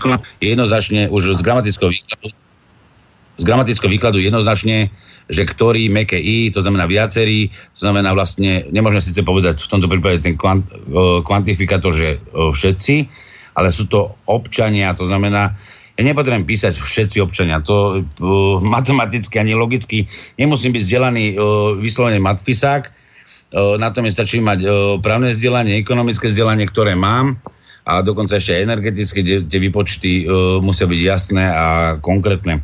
Ja si myslím, že táto, táto ústava, ako bola navrhnutá, ako prvá ústava, bola veľmi dobrá. Vynikajúca. Ja si myslím, že práve treba pochváliť zakladajúcich členov slovenskej štátnosti a prípravy slovenskej ústavy, tak ako bola. Samozrejme mala niektoré nedostatky, ktoré sa postupne doplne odstraňujú a myslím si skôr, že by sme mali zabezpečiť, aby sa neprispôsobovala ústava naozaj tej oligarchy.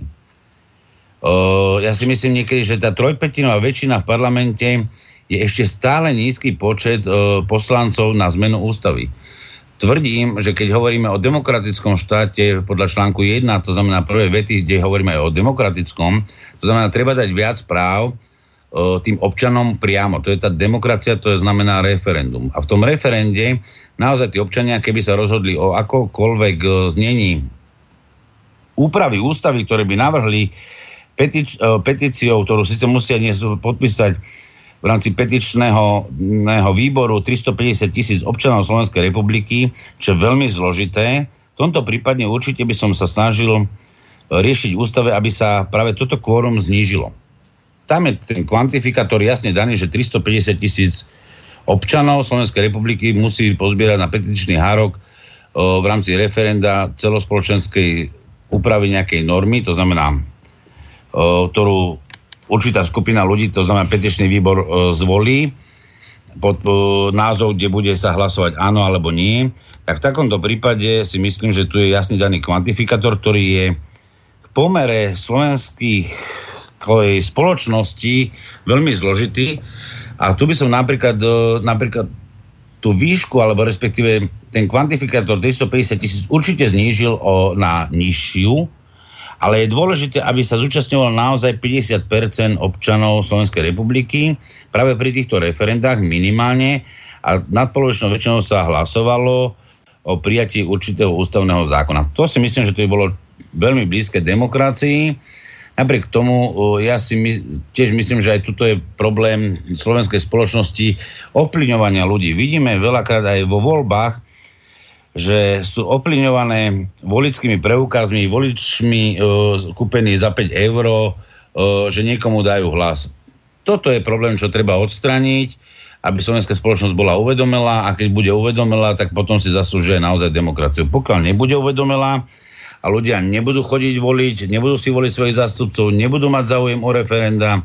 V takom prípade e, určite demokracia je naozaj najhorší spôsob e, momentálneho zriadenia Slovenskej republiky a skôr by som nehovoril, že by mal byť iný spôsob e, vládnutia, ale mal by byť skorej autoritatívnejší s demokratickými prvkami tak, aby ľudia sa naučili byť demokratmi. A potom môžeme hovoriť o demokracii, lebo ak budeme mať pri moci e, osobu, ako je napríklad Čapotová, ktorá by dneska chcela meniť ústavu, a možno ústavu časom by chcela meniť aj v tom, že by bolo viacej pravomoci dané prezidentovi Slovenskej republiky, lebo on má ich dosť a chcela by ich možno viac, tak e, môžeme dojsť k tomu, že vlastne práve takáto osoba, ktorá bola volená menej ako 20% občanov Slovenskej republike, sa môže stať, že naozaj Slovenská republika zanikne a stane sa súčasťou nejakého iného štátneho zriadenia alebo nejakého pripravovaného eurosuperštátu alebo niečo iného, alebo napríklad o svoju obranu absolútne zlikviduje a bude sa spoliehať len na Spojené štáty americké ako svojho partnera v rámci Severoatlantickej alianci. Čiže bola úplná katastrofa, dá sa povedať, pre naše budúce pokolenia, lebo na to sme im nepripravovali mať vlastný štát. Vlastný štát je pre každého občana v bežnom štátnom zriadení cnosťou. To znamená, tá vlastnosť e, si niečo vážiť, že mám svoje, je asi to najdôležitejšie. A je vidieť v súčasnom liberálnom svete, že ľudia milujú všetko cudzie a nie vlastné. E, to je asi, myslím si, najväčší kameň úrazu Slovenskej republike v súčasnosti, kde práve liberáli prostredníctvom mass médií, liberálnych rôznych natlakov na bežného občana, to znamená vymývanie mozgov, sa snaží vyslovene potlačiť logiku človeka. To znamená, ako si povieme, že zdravý sedliacký rozum. A práve keď sa vrátime tu ústave, tak vlastne tá ústava dáva taký ten zdravý základný sedliacký rozum pre konkrétne ustanovenia v ústave, kde máme 9 vlastne hlav, ktoré riešia či ľudské práva, či prezidenta, Národnú radu, dokonca ústavných sudcov, to sú tie základné veci, že vlastne máme tu ten základ toho sedliackého rozumu a ten sa musí rozvíjať ďalej rôznymi griftmi v tých ďalšími, ďalšími zákonmi, aby nám boli jasné podmienky našich práv a povinností. To je asi zhruba, čo by som reagoval na to, čo bolo povedané kolegom Moravčíkom. Takže teraz opäť dám možnosť Marianovi, aby na teba reagoval, um, najmä čo sa týka tých vecí ohľadom referenda.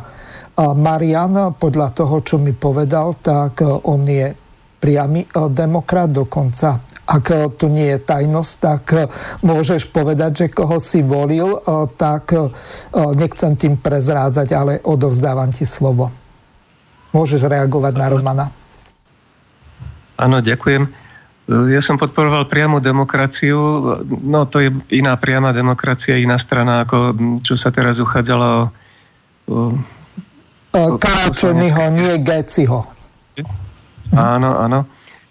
A s väčšinou toho, čo povedal pán Ruich, by som súhlasil. A, takže keďže už sa nám asi aj kráti čas, tak nechcel by som ísť veľmi do podrobností. A bolo na tom vidieť, že aj keď budeme hovoriť v širšej diskusii o ústave, tak hovoríme o našej spoločnej veci. Že ono, aj keď sa v rôznych veciach môžeme líšiť, tak je treba venovať ten čas na tú diskusiu, aby sme sa vzájomne pochopili, aby sme počuli, že sa neohrozujeme, aby sme dokázali pochopiť jeden druhého a prispôsobiť aj tie svoje názory, pretože zase iné veci, ktoré pán Ruhý hovoril, by som musel ešte dlhšie stravovať, alebo by som mu ešte oponoval. Napríklad z toho, ako je tá ústava stávaná, z princípu, sa mi nepáči, že niekde v niektorom ustanovení na začiatku nejaké pravidlo definujeme, ale potom ešte v tom kontexte v nejakej ďalšej hlave sú nejaké ďalšie články, E, ktoré to, čo sa tam definovalo, ten princíp sa zužuje. A, na, a potom ešte sa príjme zákon, e, ktorý vytvára ten náš právny systém a ten ešte zúži to, čo bolo definované v ústave. Myslím si, že e, z tohoto prístupu vyplýva aj hodne z tých vecí, s ktorými zápolíte na tých správnych súdoch. Pretože keď výstavbe právneho systému staviame tak, že sa môže zužovať, že tam môžu byť určité rozpory, tak sa to potom prenáša až na tú najnižšiu úroveň. No a ak môžem ešte na, to, na celkové odľahčenie, chcel by som využiť túto možnosť a spýtať sa na to, v ústave je tam definované, že poslanec, keď nastupuje, keď preberá ten svoj úrad poslanca, tak e, skladá poslanecký sľub. No Jednak si myslím, že by tam nemusel byť uvedený úplne doslova, pretože sú ústavy, aj Československá, myslím, z roku 1920 tam, bola, tam bolo iba spomenuté, že zloží sľub, ale nebolo presne uvedené, akými slovami to má uviesť. Ale čo je dôležité, je tam uvedené, že ak človek, ten nový poslanec, vykoná sľub s výhradou alebo odmietne, tak sa nestane poslancom. No a chcel by som sa spýtať, to by ma zaujímalo konkrétne e, na toto posledné volebné obdobie tých poslancov, ktorí sú tam teraz, napríklad e, poslanec Dostal a pani poslankyňa Dupačová. Oni keď skladali poslanecký slub, tak e, si dali na odev žltú hviezdu. Dá sa to kvalifikovať ako výhrada? To nie je výhrada. To nie je výhrada, to je, to ja by som to kvalifikoval ako zločin. Ale to, je, to, to by bolo na hodinovú tému práve, práve Dostalovi a tomuto, že vlastne sa snažia presadzovať určitú etnikum pred ostatnými občanmi. To je práve to kategorizovanie, že teraz ja som taký a chcem hajiť práve len záujmy týchto a nie záujmy všetkých. To je, to je podľa mňa to nejde o výhradu, to je zločin, za to mali by hneď trestaní, ako tam generálny prokurátor mal okamžite zásad, lebo je to dehonestácia a vyslovenie ústavnoprávneho štátu, kde si vyslovene Slovenská republika základa, že nemá, nie je postavená na žiadnych ideológiách ani náboženstve a To, toto bola katastrofa a myslím si, že takíto ľudia naozaj by si sa nemali nikdy už dostať ani do politických strán, mal by tam byť jasný zákaz, vyhodiť z, uh, z parlamentu a naozaj odsúdiť uh, aspoň na 5 rokov, minimálne na 5 rokov za takéto niečo. Dehonestovať takto ústavné zriadenie, to je plná katastrofa a to ešte prísahou na ústavu Slovenskej republiky. Uh, vrátim sa ešte tomu, čo ste v krátkosti povedali áno, v podstate názorové rozdiely medzi ľuďmi budú vždy. To je úplne logické, lebo tak každý človek má rozdielne DNA, bude mať aj rozdielný názor, avšak napriek tomu ich spájajú jednotlivé ciele. To je to najdôležitejšie asi, čo treba v spoločnosti brať, že vlastne ciele by nás mali spájať, názory e, treba si rozdiskutovať a hľadať, dá sa povedať, ten konsenzus a spoločné vnímanie. Ako ste spomenuli, čo sa týka tej demokracie, že vlastne tie rozdiely medzi zákonmi a ostavou, na to by som si povedal, že vlastne toto nám priniesla tá demokracia. Demokracia nám priniesla asi to, že dneska máme rôznorodé, rôznorodé zastúpenie v, v jednokomorovom systéme v parlamente Národnej rady Slovenskej republiky, kde máme e, vzdelaním rôzneho druhu ľudí, avšak zabudáme na to, že nemáme tú odbornosť tú, toho právneho povedomia. A práve preto sú schopní, keď si vy všimnete a sledujete niekedy Národnú radu Slovenskej republiky, keď majú tzv. taktické pripomienky alebo faktické, teda faktické pripomienky alebo rôzne návrhy tí poslanci. No to je jedna katastrofa, lebo to je vidno, že proste uh, to je ama- právny amatérizmus. Ja som ešte nevidel v žiadnom vyspelom systéme, že by uh, so zlomenou rukou ste išli k Zubarovi, alebo ginekologovi. Alebo nebodaj veterinárovi. Alebo že by ste s obsom išli, ja neviem, poviem príklad, na Slovenskú akadémiu vied, nech vám ho vyliečia, keď bude trvať um, červica. Roman, spýtam sa ťa tak naprosto jasne, aby ja, ja toto pochopili naši, pos- to... naši poslucháči. To si myslíš fakt, že v parlamente musia byť len právnici? Nie, ja som to nepovedal. Aha. Ja som to absolútne nepovedal. Pýtam Toto sa. Som absolútne, Uh-huh. Nie, ja som to absolútne nepovedal. Ja som povedal, že som jasne na začiatku hneď povedal, že máme len jednokomorový systém. Áno. To znamená, nemáme dvojkomorový systém. Ak chceme hovoriť o parlamentnom systéme, máme len jednokomorový.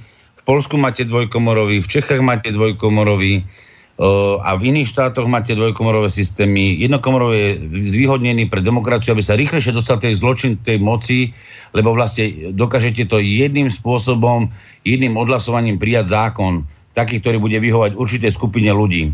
To je celý ten problém a e, nemáte rovnováhu medzi posudzovanými odborníkmi v konkrétnej veci k bežným zákonodarcom. To znamená, v komorovom systéme vždy musí byť vytvorený systém protiváh, tak, že vlastne obidve komory sa musia zhodnúť na prijatie zákona, až potom sa stane zákonom. U nás je to veľmi jednoduché. Zaplatíte si určitú politickú stranu, politická strana to v rámci buď koalícii presadí, aby sa ten zákon zahlasoval, ten zákon sa zahlasuje a vznikne, ja neviem, uh, úprava technický kontrol motorových vozidiel, kde vás budú šikanovať, aby jednoducho o, spoločnosti, ktoré dneska vykonávajú STK, emisné kontroly, zarábali na tom viacej peniazy. O tom to je celý ten problém. To znamená, nie je možné, aby sme vyslovene riešili tak, že budeme dehonestovať právnikov, práve preto existuje viacej profesí a právna profesia je jedna z dôležitých profesí na to, aby jednoducho tie zákony boli zosúladené tak, aby si neprotirečili, aby boli vždy v súlade s ústavou a ak uh, hovoríme, že teda Slovenská republika uznáva aj nejaké medzinárodné zmluvy alebo je členom Európskej únie, to znamená musí uznávať a musí byť aj každý zákon prijatý tak, aby jednoducho nebol v rozpore buď so smernicami Európskej únie, nariadení Európskej únie, alebo nejakých medzinárodných dohovorov o ľudských právach alebo iných dohovoroch. Toto je celý ten problém, že naozaj Slováci si všetci myslia, že sú právnikmi len čo dovršili 18 rokov. No nie sú. Slováci sú tým, čím sa vzdelávajú. A to je veľmi dôležité, aby každý človek bol vzdelaný v určitej profesii, aby táto spoločnosť mohla rásť. Ale ten právnik je presne na to, aby vedel pomôcť tomu občanovi v konkrétnych jeho požiadavkách a právach, za čo si takisto ho zaplatí, ako si zaplatí zubára. Je to úplne logické. Aj keď napríklad pri tom Zubarove je to polemické, keď ústava hovorí, že zdravotníctvo máme zadarmo. Prečo si platíme Zubára?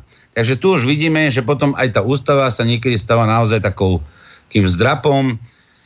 nedomyslených vecí, keď tu si povieme, že uh, Slovenská republika hovorí o zdravotníctve, alebo respektíve ústava garantuje zdravotníctvo bezplatné a na druhej strane uh, máme spoplatnené lieky, máme spoplatnených určité uh, úkony určitých lekárov, určitých profesných lekárov a tým pádom to je to, tá dehonestácia, že naozaj tá demokracia nám prináša rozvrat spoločnosti, ktorý prichádza k anarchii a táto anarchia, keby ešte mala byť ako v skutočnosti anarchia, má byť, e, že každý človek si môže vykonovať svoju činnosť tak, ako on myslí za vhodné, avšak nesmie použiť, alebo respektíve konať protiprávne, alebo obmedziť práva iného. A toto je vlastne aj o tom, koľko razy v trestnom zákone sa hovorí o slobode prejavu. To znamená, moja sloboda prejavu môže byť potiaľ slobodná, pokiaľ jednoducho nedojde k urazeniu určitej konkrétnej skupiny osob alebo osoby, kde by som sa ja vyvyšoval alebo dehonestoval konkrétne, konkrétne tie osoby. Toto je celý ten problém, že naozaj my máme našu demokraciu sa poňali absolútne za tzv. chaos ja, ja mám pocit, že Slovenská republika žije v chaose. Ja by som nenazýval už dneska Slovenskú republiku za demokratickú ani právnu, ale chaotickú. A práve to vzniklo všetko tou demokraciou, ktorá sa k nám priniesla. Lebo my sme si tú demokraciu nevedeli ani správne vyložiť. Ja som za to, aby demokracia existovala, ale demokracia musí mať úplne iné prvky. A to je naozaj, ako aj pán Moravčík referendum ale v referende musíme mať jasne vyložené, že či to referendum bude pripustné dopredu, aby tá právna otázka bola vyriešená tak, že bude v súlade s ústavou. A nie keď napríklad vyzbierate petičné hárky 350 tisíc uh, podpisov, dáte to prezidentovi Slovenskej republiky, ktorý je povinný vyhlásiť referendum a na druhej strane prezident Slovenskej republiky ešte môže tieto otázky zrazu dať posúdiť ústavnému súdu a ústavný súd by povedal, no nie je to v súlade s ústavou. No to znamená, že vlastne ste vykonali určitú činnosť o, v nejakom chaose, o, zbytočne ste stratili veľa času, ľudia boli zbytočne zaťažovaní a práve preto veľakrát dneska tí ľudia nemajú už ani záujem o tie verejné veci, lebo sú sklamaní. Oni sú sklamaní s politikou, z referén, lebo všetko, čo by malo byť v prospech ľudí, sa nerobí v prospech jednu ľudí, ako skupiny ľudí, alebo spoločenstva ľudí, ale vždy sa to robí v prospech určitej minority, to znamená menšín, nechcem dehonestovať menšiny, a potom majú tieto menšiny viac práv ako väčšina. A toto je problém demokracie. Ja som to presne pri tom Sokratesovi všetko povedal. Ten Sokrates som naozaj vystihol pred dvomi a pol tisícmi rokmi, čo to demokracia je? V tomto prípade tá demokracia na Slovensku naozaj nesplňa tie podmienky, aby sme boli demokratickým štátom a hľadajme radšej inú formu zo všetkých možných fóriem, ktoré už existovali, poskladajme všetky pozitíva tak, aby jednoducho sme prešli na novú formu. To znamená, žijeme v 21. tisícročí a či v 21. storočí a skúsme hľadať formy také, ktoré jednoducho ľudstvu prinesú pozitíva a nie negatíva, lebo o bezprávnom štáte žijúcich ľudí v právnom bezvedomí je, prináša naozaj chaos. Ľudia si myslia, že majú dostatok práv, ale v skutočnosti, ak vnímate politikov, tak vždy im hovoria, že najprv si treba splniť povinnosti, až potom máte svoje práva. Čo je tiež absurdné Vráťme, vráťme sa. E, Roman, už sa asi nikam nevrátime vzhľadom k tomu, že čas tejto relácie sa naplnil, tak ja vám veľmi pekne obom ďakujem za veľmi zaujímavé a poučné rozprávanie, za vysvetlenie niekoľkých dôležitých pojmov, takisto za prezentovanie vašich či už odborných alebo politických názorov na niektoré veci. Lúčim sa s vami, e, prajem vám príjemné počúvanie ďalších relácií Slobodného vysielača nie len vám, ale aj našim poslucháčom. E, zajtra budeme mať e, reláciu zdieľa, pardon, politické rozhovory s Jozefom Skálom, tak opäť vás pozývam túto reláciu počúvať. Budeme sa venovať Benešovým dekretom a kauzám v komunistickej strane Čieha Moravy. Takže ešte raz vám veľmi pekne ďakujem. Prajem vám pekný večer a lúčim sa s vami. Do počutia. Príjemný večer. Do počutia. Do počutia. Ďakujem za pozvanie. Pekný večer. Táto relácia vznikla za podpory dobrovoľných príspevkov našich poslucháčov. I ty sa k ním môžeš pridať. Viac informácií nájdeš na www.slobodnyvysielac.sk Ďakujeme.